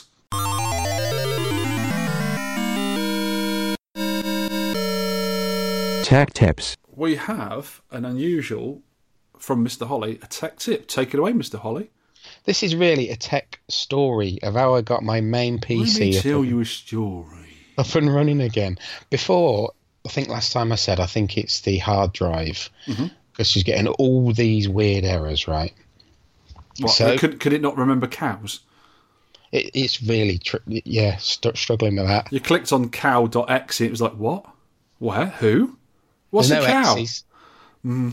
There's no X's. It's Linux. Oh, yeah, of course. X X's are rubbish. Yes. Anyway, sorry. So I was speaking to Rich, and he says, "Right, yeah, it sounds like getting problems with the motherboard." And I thought, "Yeah, the hard drive works. I got a new hard drive." He sent me a motherboard, bless him. So I got the motherboard, and he says, "You might as well have this processor that was with it." So it's an, an i3 with it. Yeah. So I set all that up, got the old motherboard out, getting the same problems. I I still had Windows 7 install on the new hard drive, getting all the same problems, and the what I actually found out was the motherboard drivers were not installing, so a lot of them. So I couldn't connect to the internet. The the USBs were not working right. I think it was Ethernet controller, PCI serial ports. I couldn't really do any updates to Windows 7. Yeah. So I, I went back to try and install the latest Lubuntu 17.10. That installed okay. Well, it did when I unplugged the Ethernet cable. Something very weird going on. But there were loads of graphics missing, and yet again, I couldn't connect to the internet to do any upgrades, so it just was freezing with a black screen. Oh. So I went I went a step back to Lubuntu 16.4, which is what I'm using on here now. Mm-hmm. That installed all right. I put in the Ethernet lead and it allowed to install the updates. Yeah. SDL MAME went on fine. So far, so good. I copied all the the MAME 193 ROMs onto a USB stick, put it in, it instantly corrupted. Oh. The stick instantly corrupted. So reformatted the stick and tried again with a few ROMs, instantly corrupted. So still something weird with these Oh. motherboard drivers. Yeah. So I, I reformatted instead of NTFS, I formatted the stick to FAT32, Yeah. and that worked. ah. It, it would accept FAT32. yeah. So Because NTFS is a Windows only thing, isn't it? Because I know Macs don't don't talk to NTFS stuff. yeah, Linux does now. Yeah, that's done for years. yeah, yeah. mm, mm. Okay. Even a the Linux, what's it called, a Dev four petition partition, something like that, that didn't work either. So eventually, I found I got all that on, got it all working, and I was looking through the, the Ubuntu software updater, and I found a driver not in use, Intel microcode firmware for Intel CPUs. Ubuntu does not install proprietary drivers by default, and I read up on it and found out if if you're using anything newer than a third gen core, you need this latest microcode driver, and it will avoid several errata, crashes, and data corruption. So that's what I think's happened. So I put this. Oh. So you know, I I changed a few tech checkboxes, put this proprietary driver in, Yeah. and since then, it's working. Oh, right. So it's just a problem with not using the correct driver for these slightly newer processors. and the motherboard. Yeah, Oh, really? because it's because it's an unusual bespoke motherboard. I think it's got some unusual drivers in there somewhere because it's Ah. not any. It's not an a standard ATX size. It's not mini. It's not micro. It's Oh. like De- Dell made their own motherboard for these small form factor. They're business PCs. These really. Yeah, yeah. They weren't roll- designed to use Linux on, I suppose. They were designed to Yeah. use with Windows. Yeah, and even that didn't work. So I've got it working. I've left it running for ages. I've played loads of games and not one crash. Good. So I've got 3,000 brand new MAME version of MAME games on there, all controlled using one Hori fighting stick. Lovely. Nice one. Oh, God, I'm glad you got it sorted anyway, because that's a pain in the back. So I'd have thrown it out the window by now. Yeah, and that, that PC that PC LCD that you gave me, that little Dell screen, you remember months and months ago? Yes, this twisty one. You can turn around from horizontal to vertical. Yeah, it turns out it's a really low lag thing, so it's it's excellent. You said, play. yeah, I'm quite. I want Yeah. it back now. No, I'm having it. No, it's good. I'm glad that because I can't remember where I got that screen. I probably got it for free actually. I Mm. think my friend Alan sent gave me a few screens a little while ago because his the company he works for gets rid of PCs quite often. They have to update them quite regularly for what they do, and they Yeah. just get rid of them. And he, he's often given them for nothing, and he gives them to me. I think I got a that screen and some computers back then. I think they used Dells as well. So yeah, that was pretty cool then, wasn't it? Excellent, Yeah, so it's a great compliment to me. Cab, it's brilliant. nice one. Best games by year. Right, it's a new section. Our favourite games by year.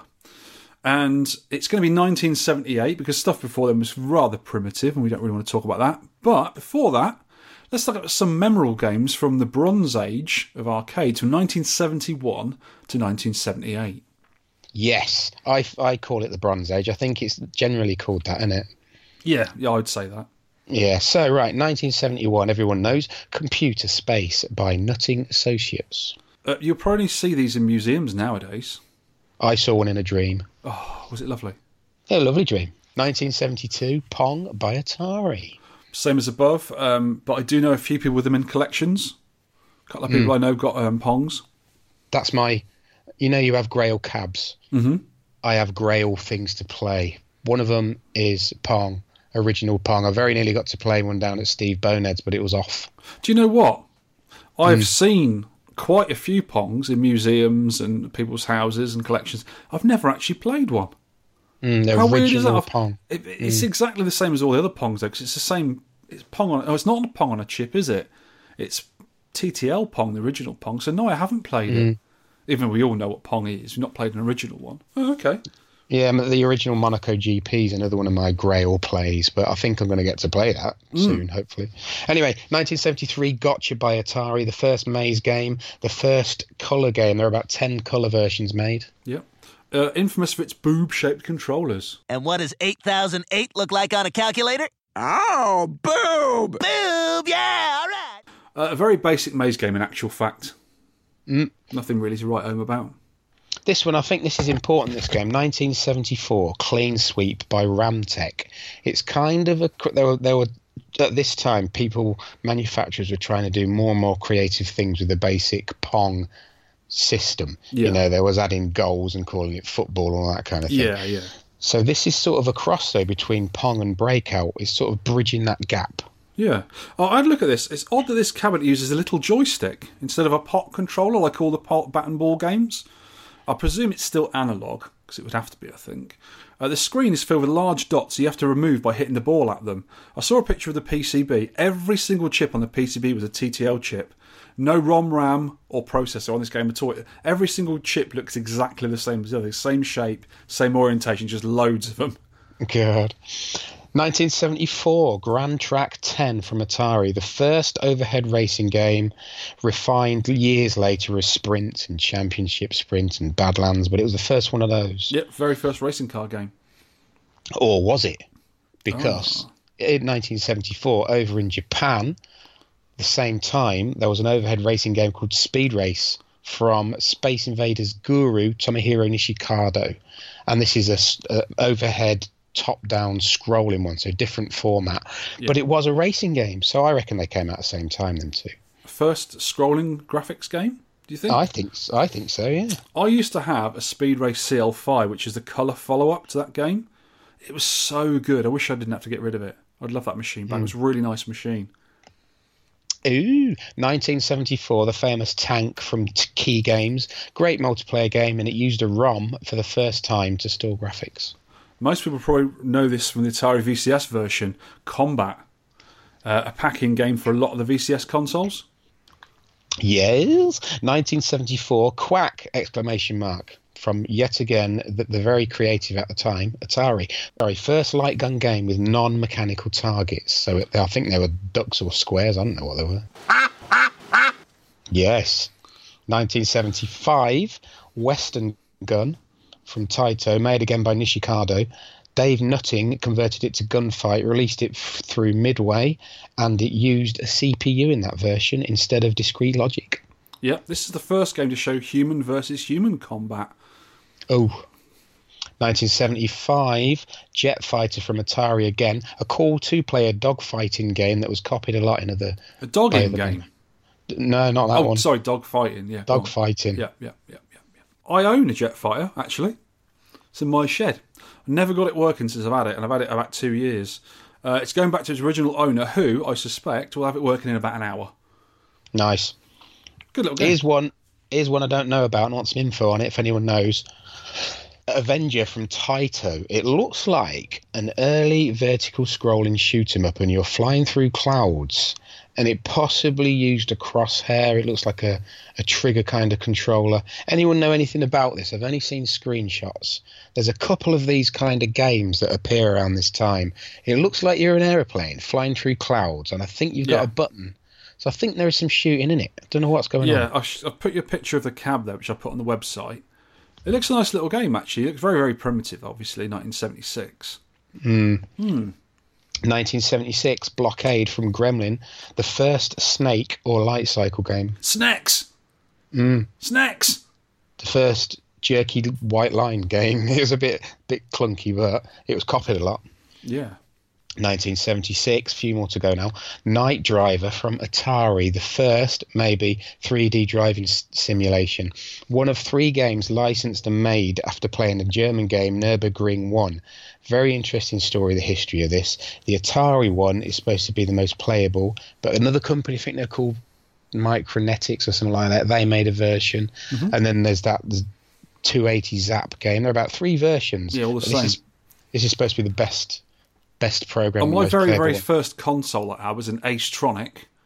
Mm. When I was about seven, I think six or seven, I had a very similar game to this. It was just basically the little the little lines move around, and you just got to keep in the lines. That's all it was. And they just snaked around. Very similar.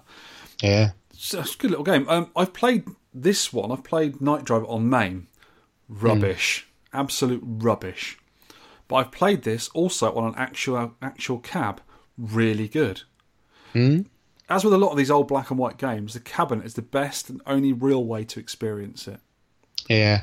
Because on on the cabinet, you haven't got a car on screen, so you're not sure where you are. What they've got is they've got a little printed sticker on the bezel, on the screen bezel of your car, and you've got to keep that the road in, inside the road as it moves. If that goes outside the road, it crashes and you crash the game.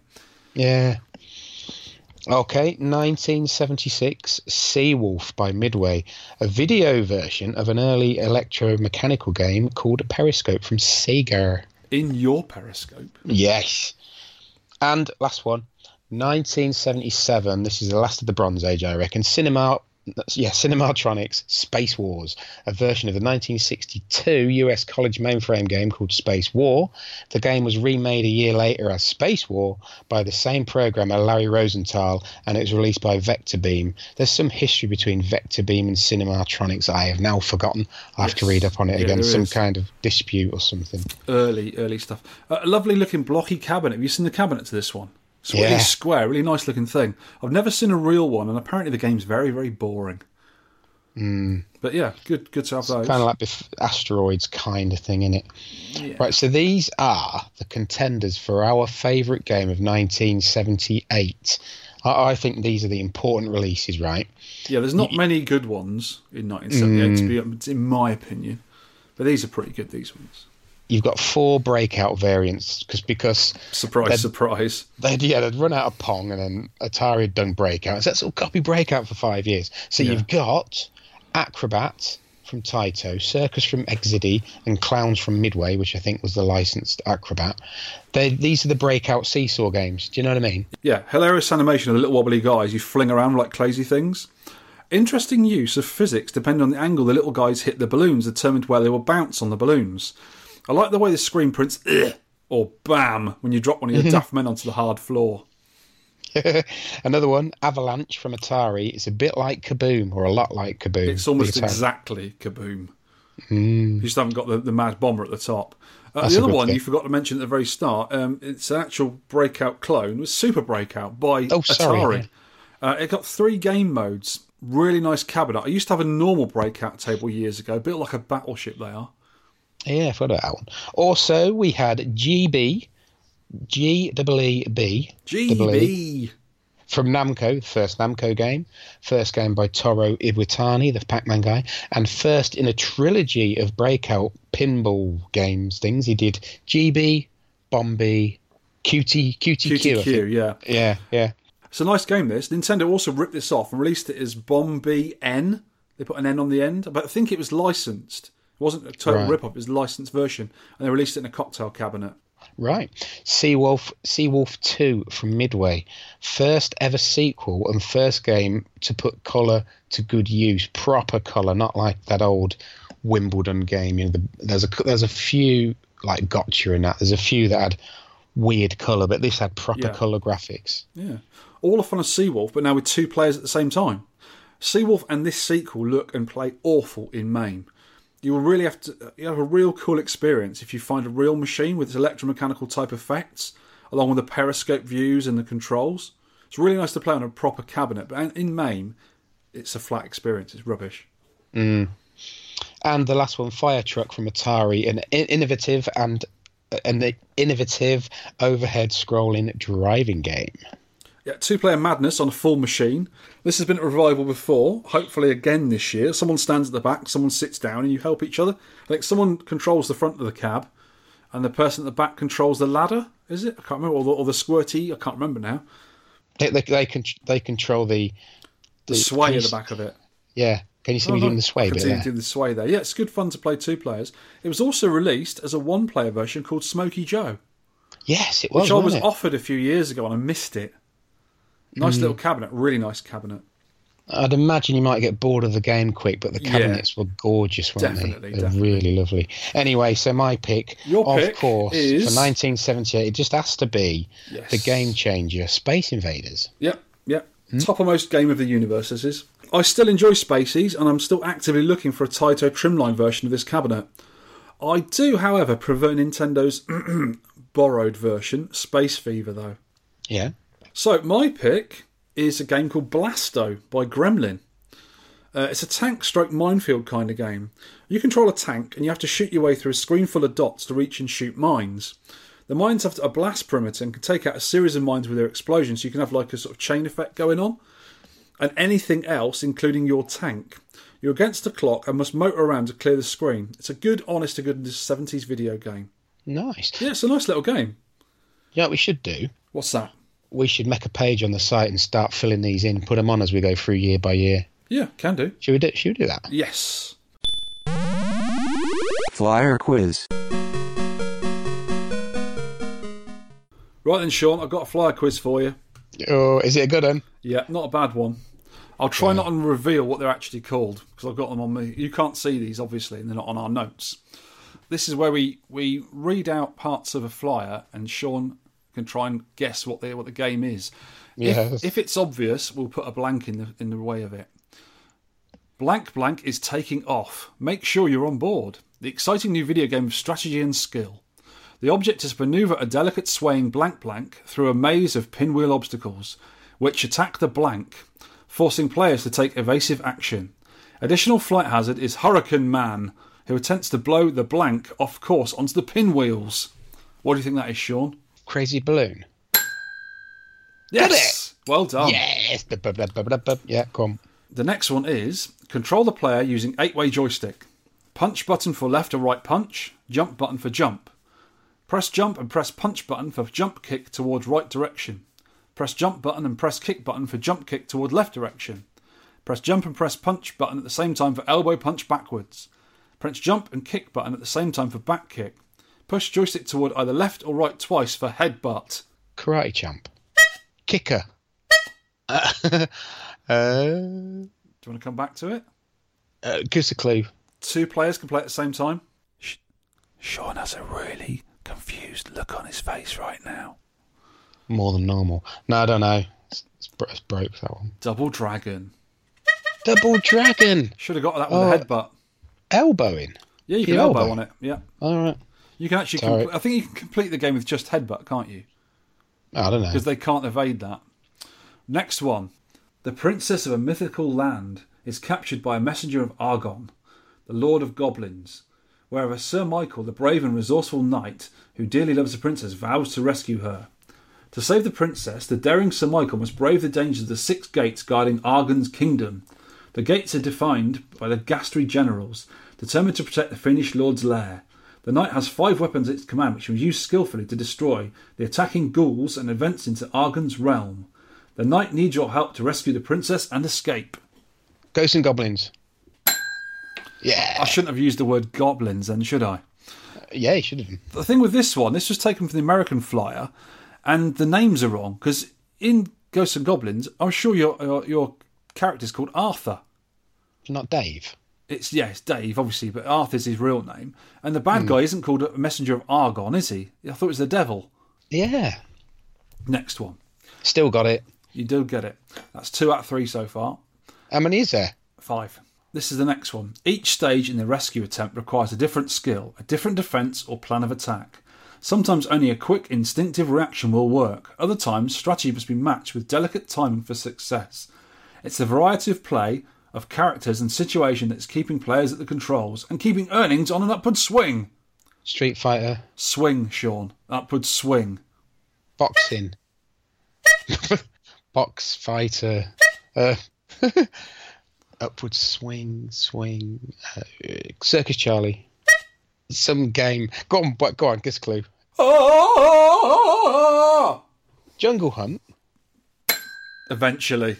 Jungle Yeah. King, Jungle Hunt, yeah. These are easy. Yeah, they are, and I'll give you an easy clue. Right, Yeah. last one.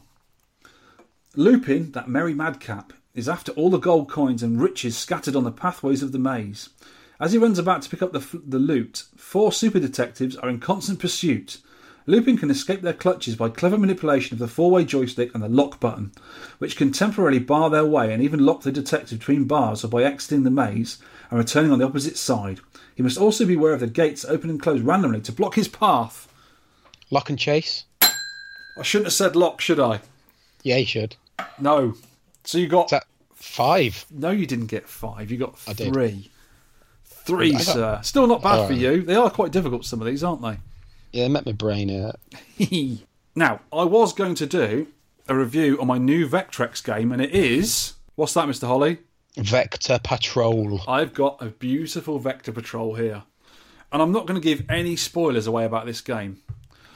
Uh, hopefully, for next show, I will be doing the review with a guest who knows about Vectrex stuff. Mm. So we'll do it on the next one. Nice. Featured game review. It's about time, we're an hour and 19 minutes in, to talk about our featured game. And this is R Type. By oh, I- R-Type. Is it by Irem or Irem? I've always said Irem. I have. Yeah. Irem. July 1987. Licensed to Nintendo for US distribution, this game is one of the all time classic horizontally scrolling shoot 'em ups, voted 8th in our top 50 games of all time survey and renowned for its high level of difficulty. It's an 8 way stick with two buttons, fire and force pod. Right, this is a, a quick description how to play. We all know it, but here we go. This was quite literally a game changer. You control an R9 space fighter, and your mission is to destroy the evil Bydo Empire. That's a bad name for an empire, isn't it? Bydo sounds like a dog. It's evil. It sounds like something you wash your sink with. Bydo, Yeah, yeah. you've got some Bydo, just clean this sink out. It's not an evil empire name. Anyway, you've got to go through eight levels of shooty heaven.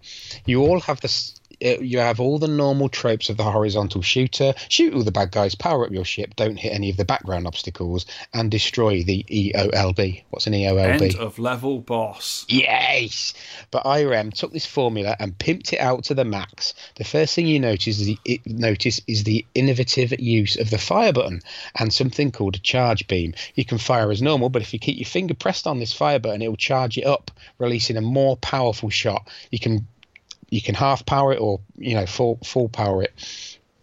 And that is called the beamwave that shot. Mm-hmm. Shot. The other weapon in your arsenal was also unique at the time and is called a force pod. The force pod is collected after shooting a certain type of enemy and is always the first power up you receive.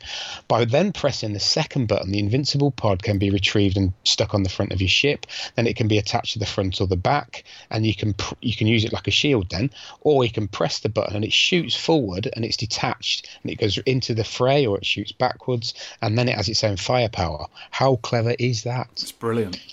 When detached, the force pod follows the vertical movement of your ship so you can steer it a bit Mm-hmm. into the enemies you want clearing.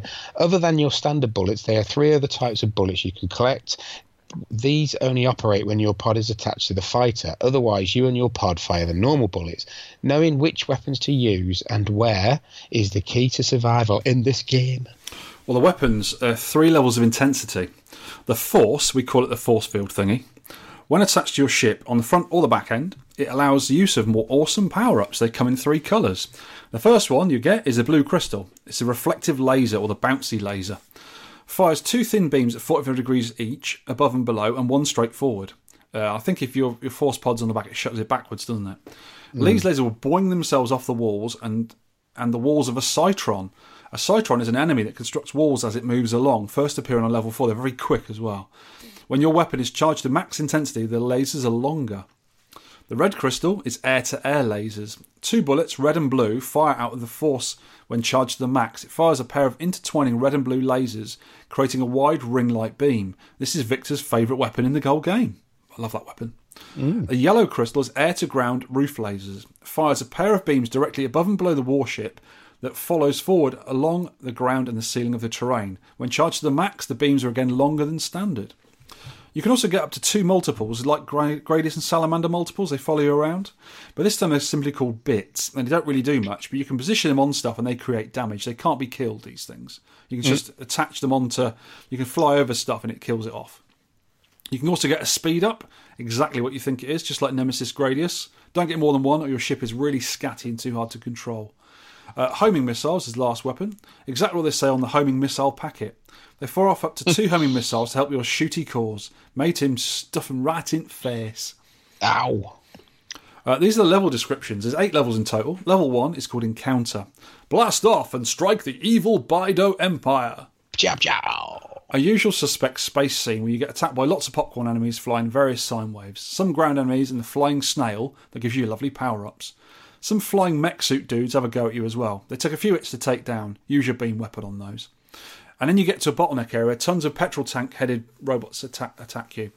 Just before you get to the swirly snack thing, you can get the bouncy laser weapon, assuming you haven't missed any of the mecha snails. When you enter the gap of the swirly snack thing, Watch out for snakes. Hmm. Make sure you have your beam charged up and hit it right in its blue bulbous eyeball, otherwise it will fire at you from loads of snacky segments.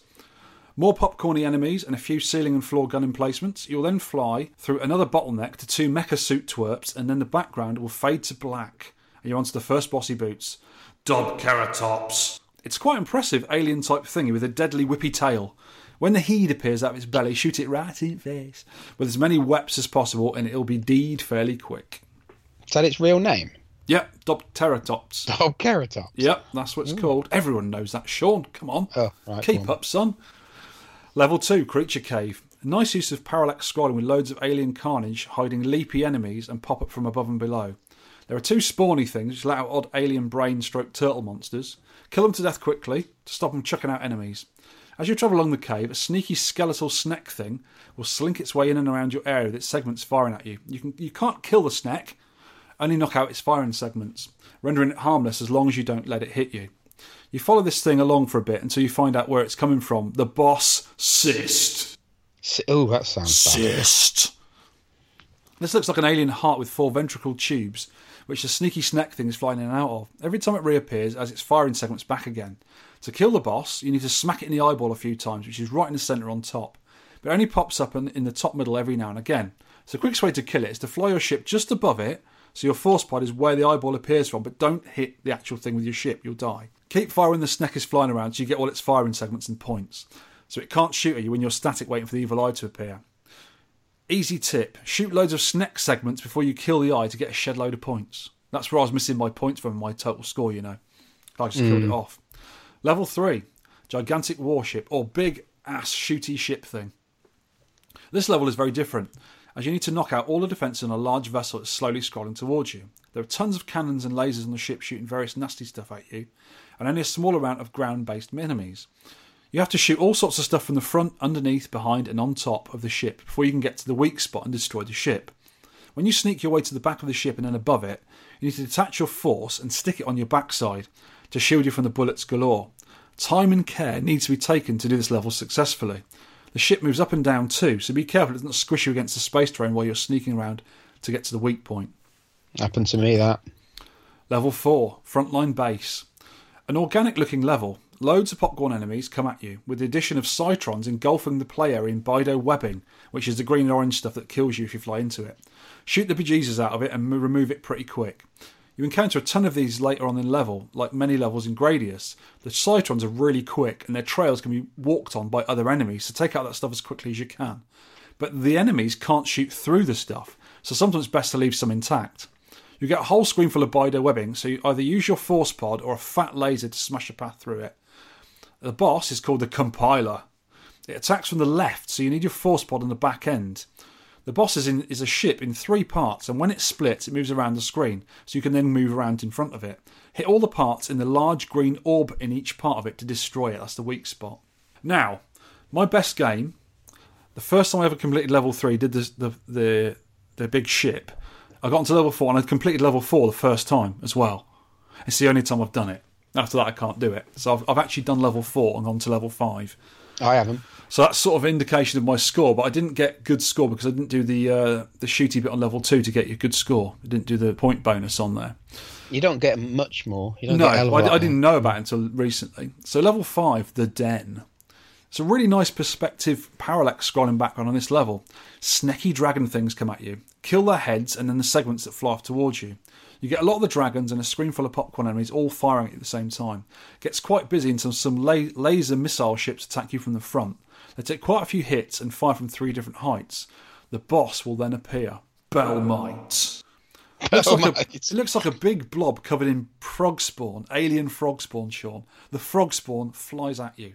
So shoot Ooh. it a lot to remove it from the hiding boss vessel.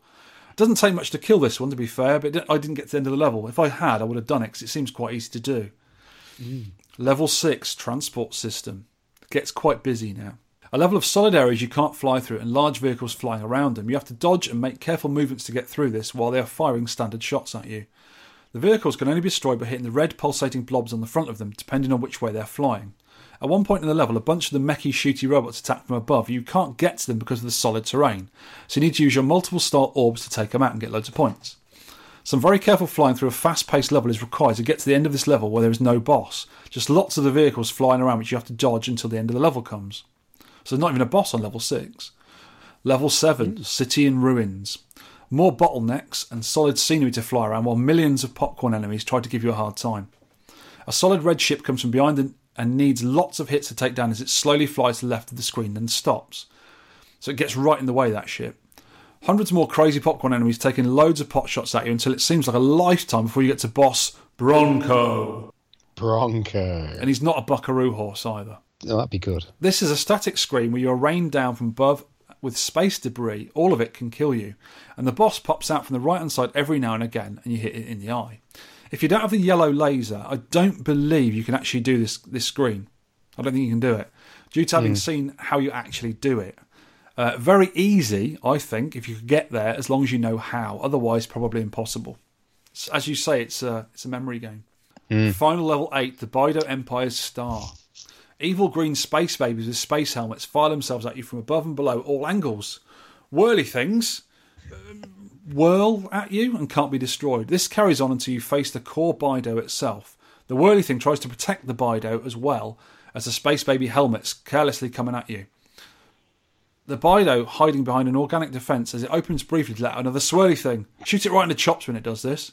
Another swirly also releases three swirly things on the screen. So you have to stay right to the left, keeping out the way of it. Keep shooting until the end comes. Now, the end is a spoiler alert here. Spin forward if it really bothers you. Uh, a load of differently coloured R type spaceships fly along with you while a congratulatory message scrolls up the screen. You are then dumped back at the start for another loop at increased difficulty. Mm, have you seen the experts do that last level? I've seen a video of it being done. Yeah, it looks. It's just.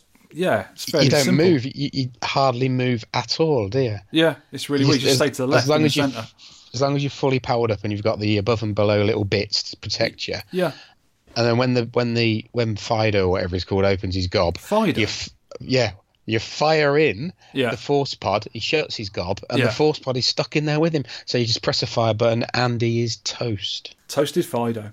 I don't know how long it took someone to learn how to do that, but Yeah, when you watch when you watch it on a video, it looks really easy, but actually getting that far is not easy at all. Oh no! Oh no! Right, so graphics and sound. Oh, yeah. About about halfway through level one, you start noticing how great the graphics and music are, and seeing the level one boss for the first time is a proper wow moment. That big orange fella is now an icon, an iconic baddie in gaming culture, famously featuring on, on the cover of Retro Gamer a few years ago, the magazine. Then in level two, you are thrown into this weird H.R. Giger-inspired alien world. There's some great graphics there, and you mm. begin to realise that you're playing something a bit special here.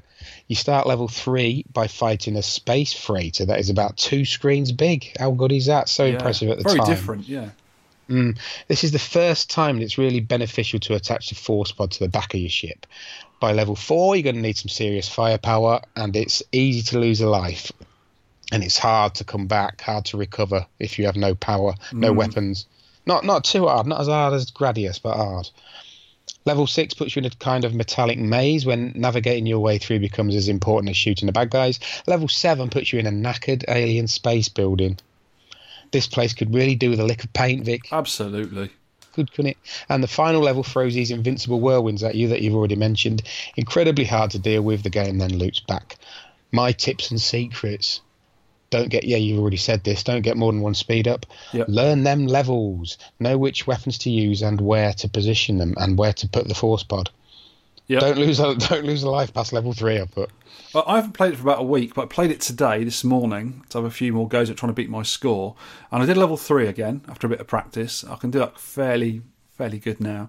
And level four, those things that, that make the walls, they fire really quickly. I just couldn't do them. And when you lose your weapons there, I think is very difficult to get back. But the first time I did it, I did it straight away. How weird is that?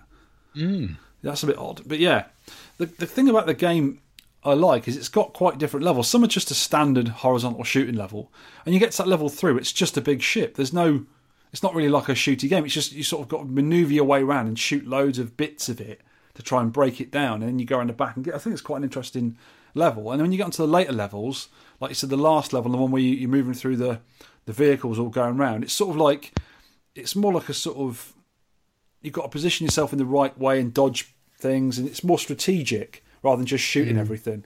And I think it's quite clever. It does the different levels. I think the level design is very clever. It's very good indeed.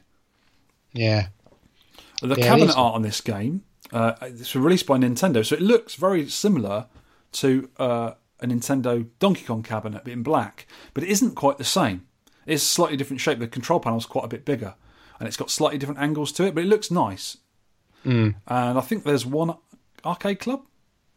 There is. Yeah, so it's a nice club There to is. play on.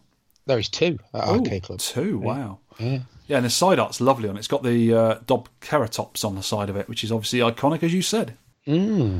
Yeah, the, the flyer art and box art and console releases is also the dogs doodars. Yeah, They're also the artwork is really nice on this game and everything about it.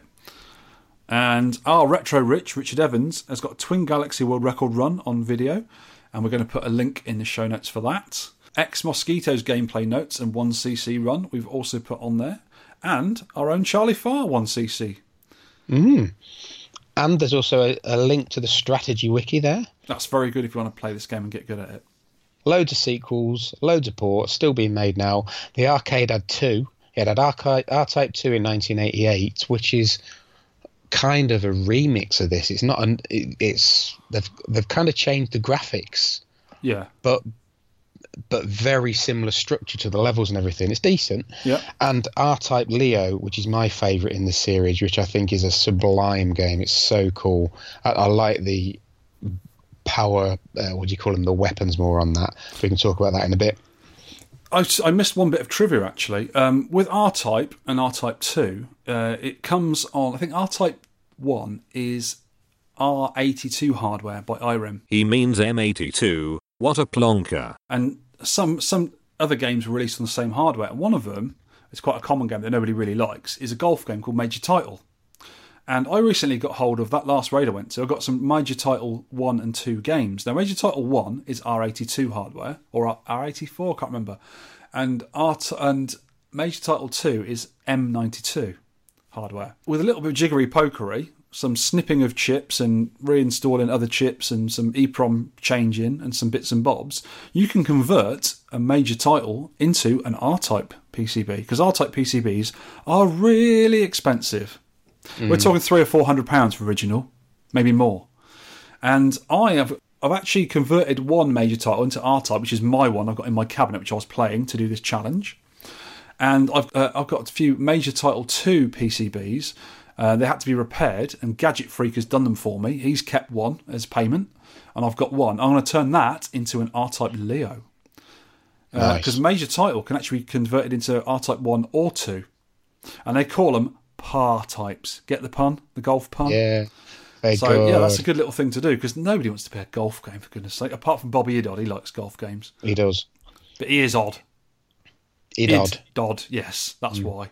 So back to the port sequels and legacy. Uh, R Type Three on the SNES is supposed to be awesome. I don't think I've played it, but I'm going to now. I like I like R Type. Ports came to nearly everything back in the day because this game is so awesome. Yep, the Japanese PC Engine version came on two HuCards as it as R Type One and Two because it didn't quite fit, but it's just the whole game basically with an actual boss on level six rather than the avoiding bit. You actually got a level boss six boss. I've actually got R Type One and Two. I must play it on the PC Engine. And the US TurboGrafx version later on came out on a single card. Mm. Home computer versions were all very well received. CVG, Crash, Sinclair User, Your Sinclair, Ace, and the Games Machine all scored the R Type versions around 90%. Nice. I've seen Jim Bagley using R Type to show off the speed of the Spectrum Next. It runs much nicer than on the original Specky. Oh, nice. He had it at a show once, and it, it looked really smooth and yeah, excellent. Yeah, a bunch of later games take quite a bit from R Type, like Rezon, XEXEX, X Multiply, and Thunder Force, all top shooters. Mm. So we get onto the scoring. Before we do the scoring, let's have a talk about some world records. Retro Rich, he has the Twin Galaxies world record, I take it. He does, yes. Um, and he reckons he could get 8 to 900k if he got back into training and really point pressed on it. His current Twin Galaxy record is 530 300. But I watched Pete Han get nearly 700,000 on video. Yeah, that score was posted on Arcade, and he did it on difficult, difficult setting. That's because he is a mad maniac. Yeah, and I was I was thinking Twin Galaxies is kind of out of date for these type of games. It really is losing credibility, isn't it? Yeah, and, and ex Mosquito said recently on Twitter, he says, I wouldn't take much notice of the Twin Galaxies scores for non classic era games. They're far away from the Japanese scores, or Yeah. what's possible even. For for a good non Japanese scoreboard, you need to look here. Some amazing players. And he's, he's indicated the shmup system. Uh, system11.org, the Shmups forum board, high score board, Yep. and R type on there. The top Some- score Yeah, is 2.48 million. I think that's up to four loops. God. That is a really good score. So, yeah, it's really good. But our own scores, let's start at the bottom, shall we?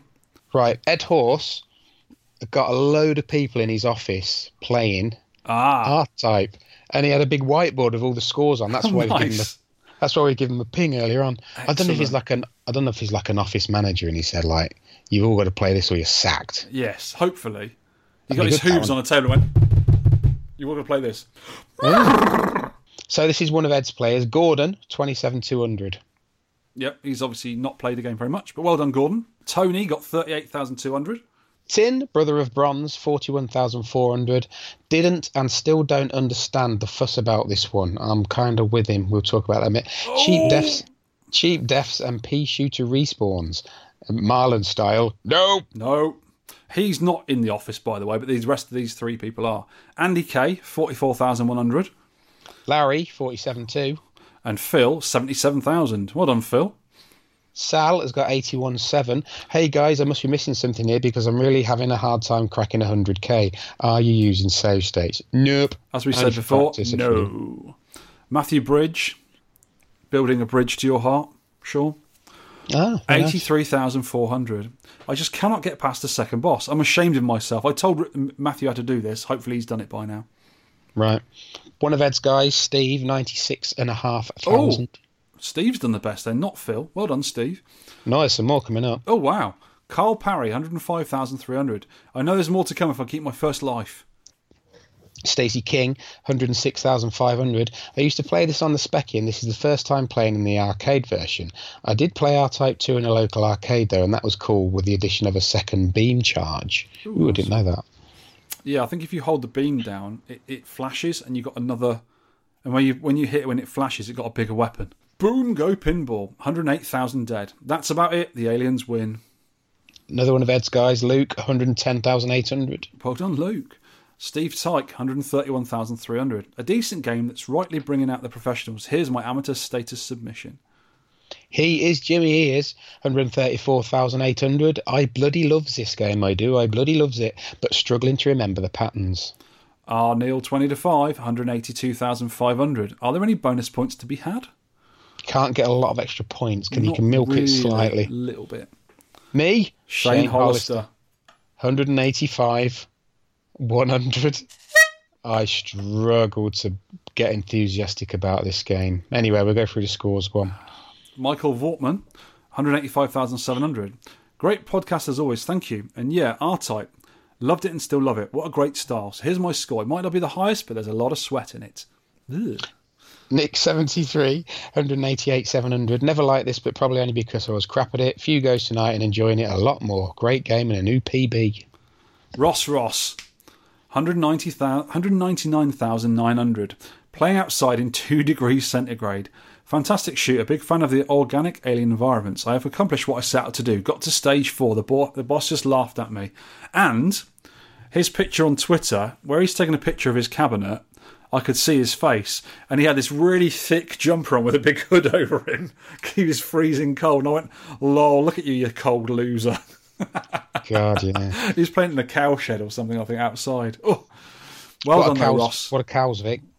Uh, is that the woolly things you make jumpers out of? No, how many legs has a cow got, Vic? At least six. They're pretty quick, aren't they? We'll we'll work on that. Anyway, Taggsta, two hundred and seventeen Oh, I beat thousand three hundred. A beautiful looking and styled game. If only I could see past stage four. Hey, Taggsta. In your face! Me, 219,400. That was the first and only time I beat level 4. And I Right. should have got much more points than that because I didn't think I, I didn't know how to milk level 2 boss. So I didn't get that many mm. points. But yeah, I will talk about this in a minute. quite what else do you it. what else do you milk, Vic? Points? What do points no. make? Prizes! No, never mind. Anyway, Flinnster, 236,200. End part of level 4 continues to get me every time. Last time I saw that boss was in the late 80s. Uh, another one, Ed's staff. Anna, 247,400. That's That person must have played it before. Yes. Ian Cullen, 247,600. See more of this game than ever before already. Chris Smith, 253,600. New R type personal best, but only just. Stage 5 is apparently my new stage 4. Mm. Nemesis, his, his, his thingy face thing. Anyway, Brian Haribo, 264 200. Love this. How did I not have this in my collection before? Lose a life on level 4 and it's pretty well game over. Amen, brother. Tactical Giles, 268,200. If you lose a life past level 5, you might as well give up. It's virtually impossible without power ups. Yeah, he's Tactical Genius, but he's Giles, so I've, I've shortened it to Tactical Giles. It's good, Okay. isn't it? Not It's bad. good, isn't it? And Edd Horse himself has got a very respectable 272 800. Need to turn the brightness down and my difficulty. A lot of staff, office staff playing also. Nice one. Damien IW, 275,300. Nearly finished stage 6. Great game, but once you die, you're usually knackered until it's levels 1 to 3. Mm. Troll Nads has got a decent score, 290,000. One last improvement he's put there. He's just Sneaked one in. Marc Bell, 292,200. Sadly, didn't have any time to put this in, into this and try and beat my personal best from back in the day. One of my favourite games of all time and all time best shooter. Darren Coles, 295 400. Never submitted a score before, but since you've chosen my favourite game, I ought I figured I ought to make an effort. This was done at the Retro Computer Museum in Leicester on Sunday. Nice one, Darren. Chris CNP. Oh, he's been practicing on his cab. 300,400. My goal is to finish level 4 before the end of the challenge. I think he has done there. How, how did he get. He finished level. He didn't even finish level 4 and he got 300,000 points. He knows something, this lad. No, I think he has done. I think he's I finished beat him level on. four. I beat him on levels, and he beat me on points by loads. No, that's an old comment. I think maybe he has done level four. Oh, okay. I think. Anyway, so 406, 600. You say R, I say type. R type. Yeah, that man, about? that man speaks sense. Chris Mooncrest, the bootleg, 428,400. Not a fan of level 6. Need to know where and when to place your ship. Absolutely. Mm. Paul McCaskie, 543, 500. It's like Thundercross all over again. How did I die on the last boss after all that practice? Oh, how annoying. Mark Happy Dude, 568,100. Thought I'd post my best score before I forget. The 10 pence effect has definitely happened on this game for me. Yeah, he's fed up with it now. I was speaking to him last night. But Really? he's put a good score in there. Charlie Far, 573,700.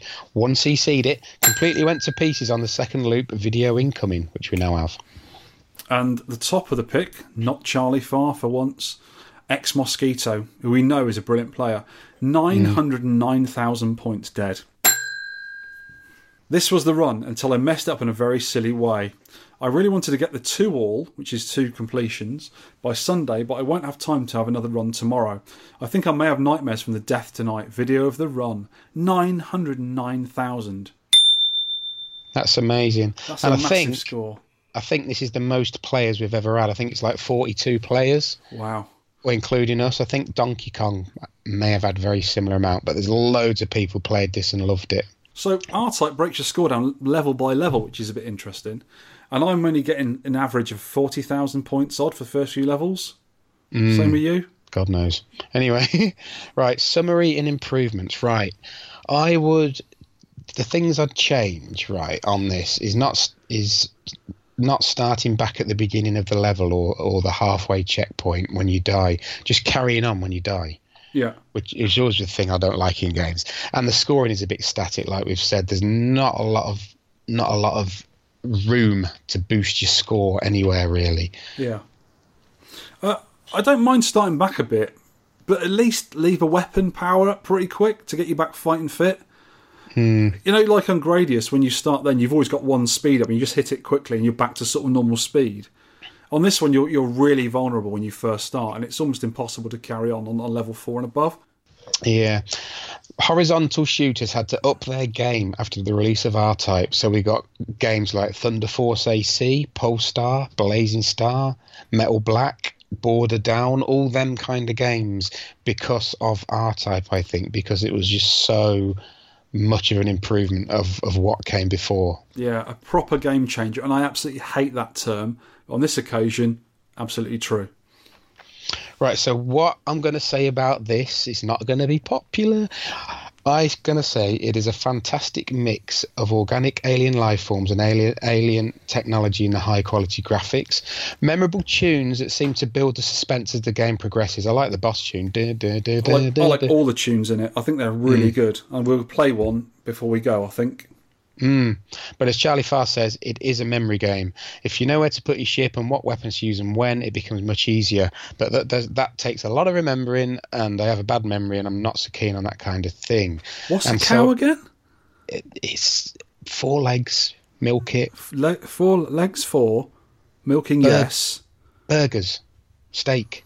What they eat burgers? Yeah. okay. But you put me off now. Oh, If you know what, yeah. But that takes a lot of. Look, look, hang on. Here we- Oh, and so I like the game for a quick blast, and I appreciate it for the near perfect example of what a horizontal shooter should A be. horizontal. yeah. Okay, Miss Moneypenny. Uh, but for me, controlling the force pod is a bit of a fiddly faff, and I can't be bothered with controlling it and spinning it around and everything. There's something about it. I, I just, I had to try and force. I gave it an hour. I had to force myself to play it, but I just did not enjoy moving that pod around. I, I don't know. I, there's a reason I've never played it in 30 years, and this is it. It just I just cannot stick with it, and so I do prefer Leo over R-Type one and two. The weapons are just more enjoyable to control for me. So overall, I've put. I respect this game, but I don't necessarily find it addictive. If this game was a bloke in the street, I'd walk up to him and shake his hand, but I wouldn't go out for a pint with him. Huh? Right, I agree with the first, the nice bits you said, but I actually like using the force pod in different situations. You can do most of the game with whatever weapon you prefer, apart from you know, one bit, I think. The whole game is perfectly designed and oozes quality in graphics, sound, level, and enemy design. I will also be playing R Type 2, Leo, and 3 on the SNES when I can, because I really like this game. The newer games like Delta and Final look beautiful. Hopefully, I can mm. get a chance to try them soon. Now, this game, I know for a fact, is a classic, right? But I've never really mm. played it. I've obviously know what it is, and I've seen people playing it, but I've never really bothered with it. It's like it's like Outrun. I don't see what mm. the fuss is. I know everyone loves Outrun. It was the top of our top fifty. Everyone plays it. It's got it looks great, especially for the time. The graphics are you know really interesting how the three D works, and you know the whole thing. But I just don't. I can't be bothered with it. And I really thought that's what this game was going to be. It's like oh, it's pretty and it sounds good. It's just a shooter. I'll get bored of it. Total opposite. I really hmm. enjoyed it Oh, excellent. because I put a lot of work into converting the major title PCB into the R type, which does take quite a lot of work actually. You've got to snip out four, no, eight lots of 32 pin chips, pull the little pins out and unsolder them, re-socket them and solder sockets in, reburn all, I think four, eight, 12 chips, put on another chip, bend legs out, put wires in. Also, it's a lot of work. It's actually worth it. And hmm. I've got a few of these boards. I will be selling them, but I might just keep my one back a little bit to play it a bit longer. So hmm. yeah, really enjoyed it, and I didn't think I would, to be honest with you. And I always hmm. thought Gradius is going to be a lot better than this, but I think it's about level playing with me now. You know, See, Gradius is another another one. Yeah, I think it's fiddly control system. See, I don't like Nemesis. I don't like Don't you? hav- having to flick through all those powers at the bottom. I'd rather just get a power up, use it, throw it away, get the next one. You know. simple. Yeah, like that's it. I am simple. I, I, I, like- quite like the, the differences on it because it is a little bit mm. different, and that's what mm. I like. It's, it's not just a normal shooter; it's quite a intelligent shooter. I know it's a memory game, really, and I wish it, I wish the levels were a little bit longer. You know, mm. so I've a f- a few more different, you know, maybe a middle boss. But I'm pres- I'm presume R Type Two and Leo are slightly longer levels because they're sequels. I don't know. I've not No, really been into them yet, mm. but yeah, really good game. Really enjoyed it, and every single character in the game, every enemy and every ship has got a name. So mm. obviously put a lot of planning into this game to actually bother about that. they are bad names, though, aren't they? They're fun. Bell End and what are they called? And I don't think they're called that. all right, Bell something. Anyway, yeah, yeah. It's like I know, I know it's a good game, and it's like with Donkey Kong with me. I I appreciate that that is a fantastic game, but I'm never going to play it. Yeah, but you're a heretic. You're not mm. liking Donkey Kong. How dare you? Get off. I like I like my simple control systems. That's Yeah. what it is. Well, I, I give this game 10 out of 10 for converting me into it, to be honest with you. Because I didn't think I was going to like it. And it, the reverse, is it the reverse 10 pence or the 10 pence effect? Can't remember. Ten now. pence effect. Yeah, you, I think you get bored of it at the end. Ten pence. Yeah, this effect. is reverse 10 pence effect. I didn't think I'd be that. I've actually really improved. I think I can do the first two levels without losing a life now. Level three, uh, I think once or twice I've done it without losing life. And level four, I did just in one hit. I couldn't believe I did it. And now I can't do level four again. So yeah, I'll have do- to practice a bit more on it. I think I like it. I think you do you do get bored doing the same levels over and over again, but that's the true of a, true of a lot of games. every you know, game. to- That, that's when the save state is good on MAME, just to practice the Mm. level, so you know how to do it. And then when you run through it again, you don't have to go all the way back, all the way back, all the time. So yeah, overall, Mm. really enjoyed it. Excellent game. Everyone is right. I'm glad to say. yes, I will. Uh, yeah, you know what I think about it. I won't play it again, but it's a good game. Yeah. Mm. Next show's game. So what are we going to be playing next time? This is a listener pick. Yes, and guess who the listener is? Oh, go this on. is going to be good though. This is Mr. Trollnads yes. has picked Alibaba and Forty Thieves, not and the Forty Thieves. Alibaba and Forty Thieves. Oh, is that what it's called? Yeah, from Okay. Sega. It's an obscure Sega maze game from 1982. I know of it. I didn't realise it was Hmm. Sega. It's a bit it's a bit weird working out what you've got to do, and there's very little on the internet, but you should be able to get it. Okay. We like So- obscure though, don't we? Sometimes. Yeah, this is very obscure. So the ROM is just Alibaba, one word, of three lives, extra life at 10,000, difficulty normal. You've got two weeks to play this. Yeah, Sunday the 4th of March at 5 o'clock. UK time. And if you have any problems playing this or you think it's bad, you need to get on to Trollnads. Yes. If you, if you want to email him, it's trollnads at gmail.com. If you want to Twitter him, it's at trollnads. If you want to complain in any way, we've got his postal address. And the postcode is FY7B14. Uh, any, anything you need to complain about Trollnads, just You can just- shout at him in the street. It doesn't Yeah. matter what you do. You can you can throw oranges at him, whatever you Yeah. like. She's going to be great. I think it looks all right, actually. I do think Cool. it looks quite good. Uh, very different, yeah. On that note, thank you for podcasting with me, Sean, and Thank you. you're an idiot for not liking R Type. Thank you very much. No problem. I'll talk to you in two weeks' time. Thanks for listening. Bye bye. Thank you. Goodbye.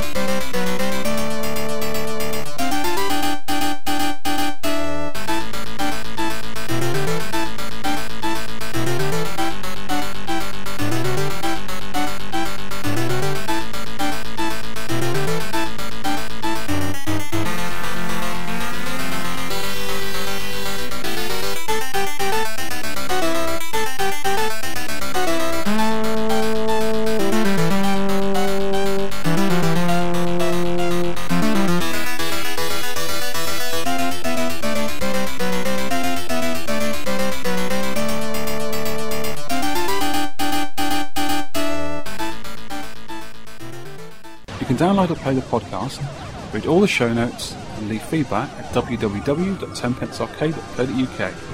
You can email me at vertvic at tenpencearcade.co.uk. You can also reach us on our Facebook page. You can tweet me at tenpencearcade, and you can tweet Sean at Sean Holly. We'd love to hear from you for game suggestions, arcade pickups and stories, or any of your personal thoughts on anything we may have covered.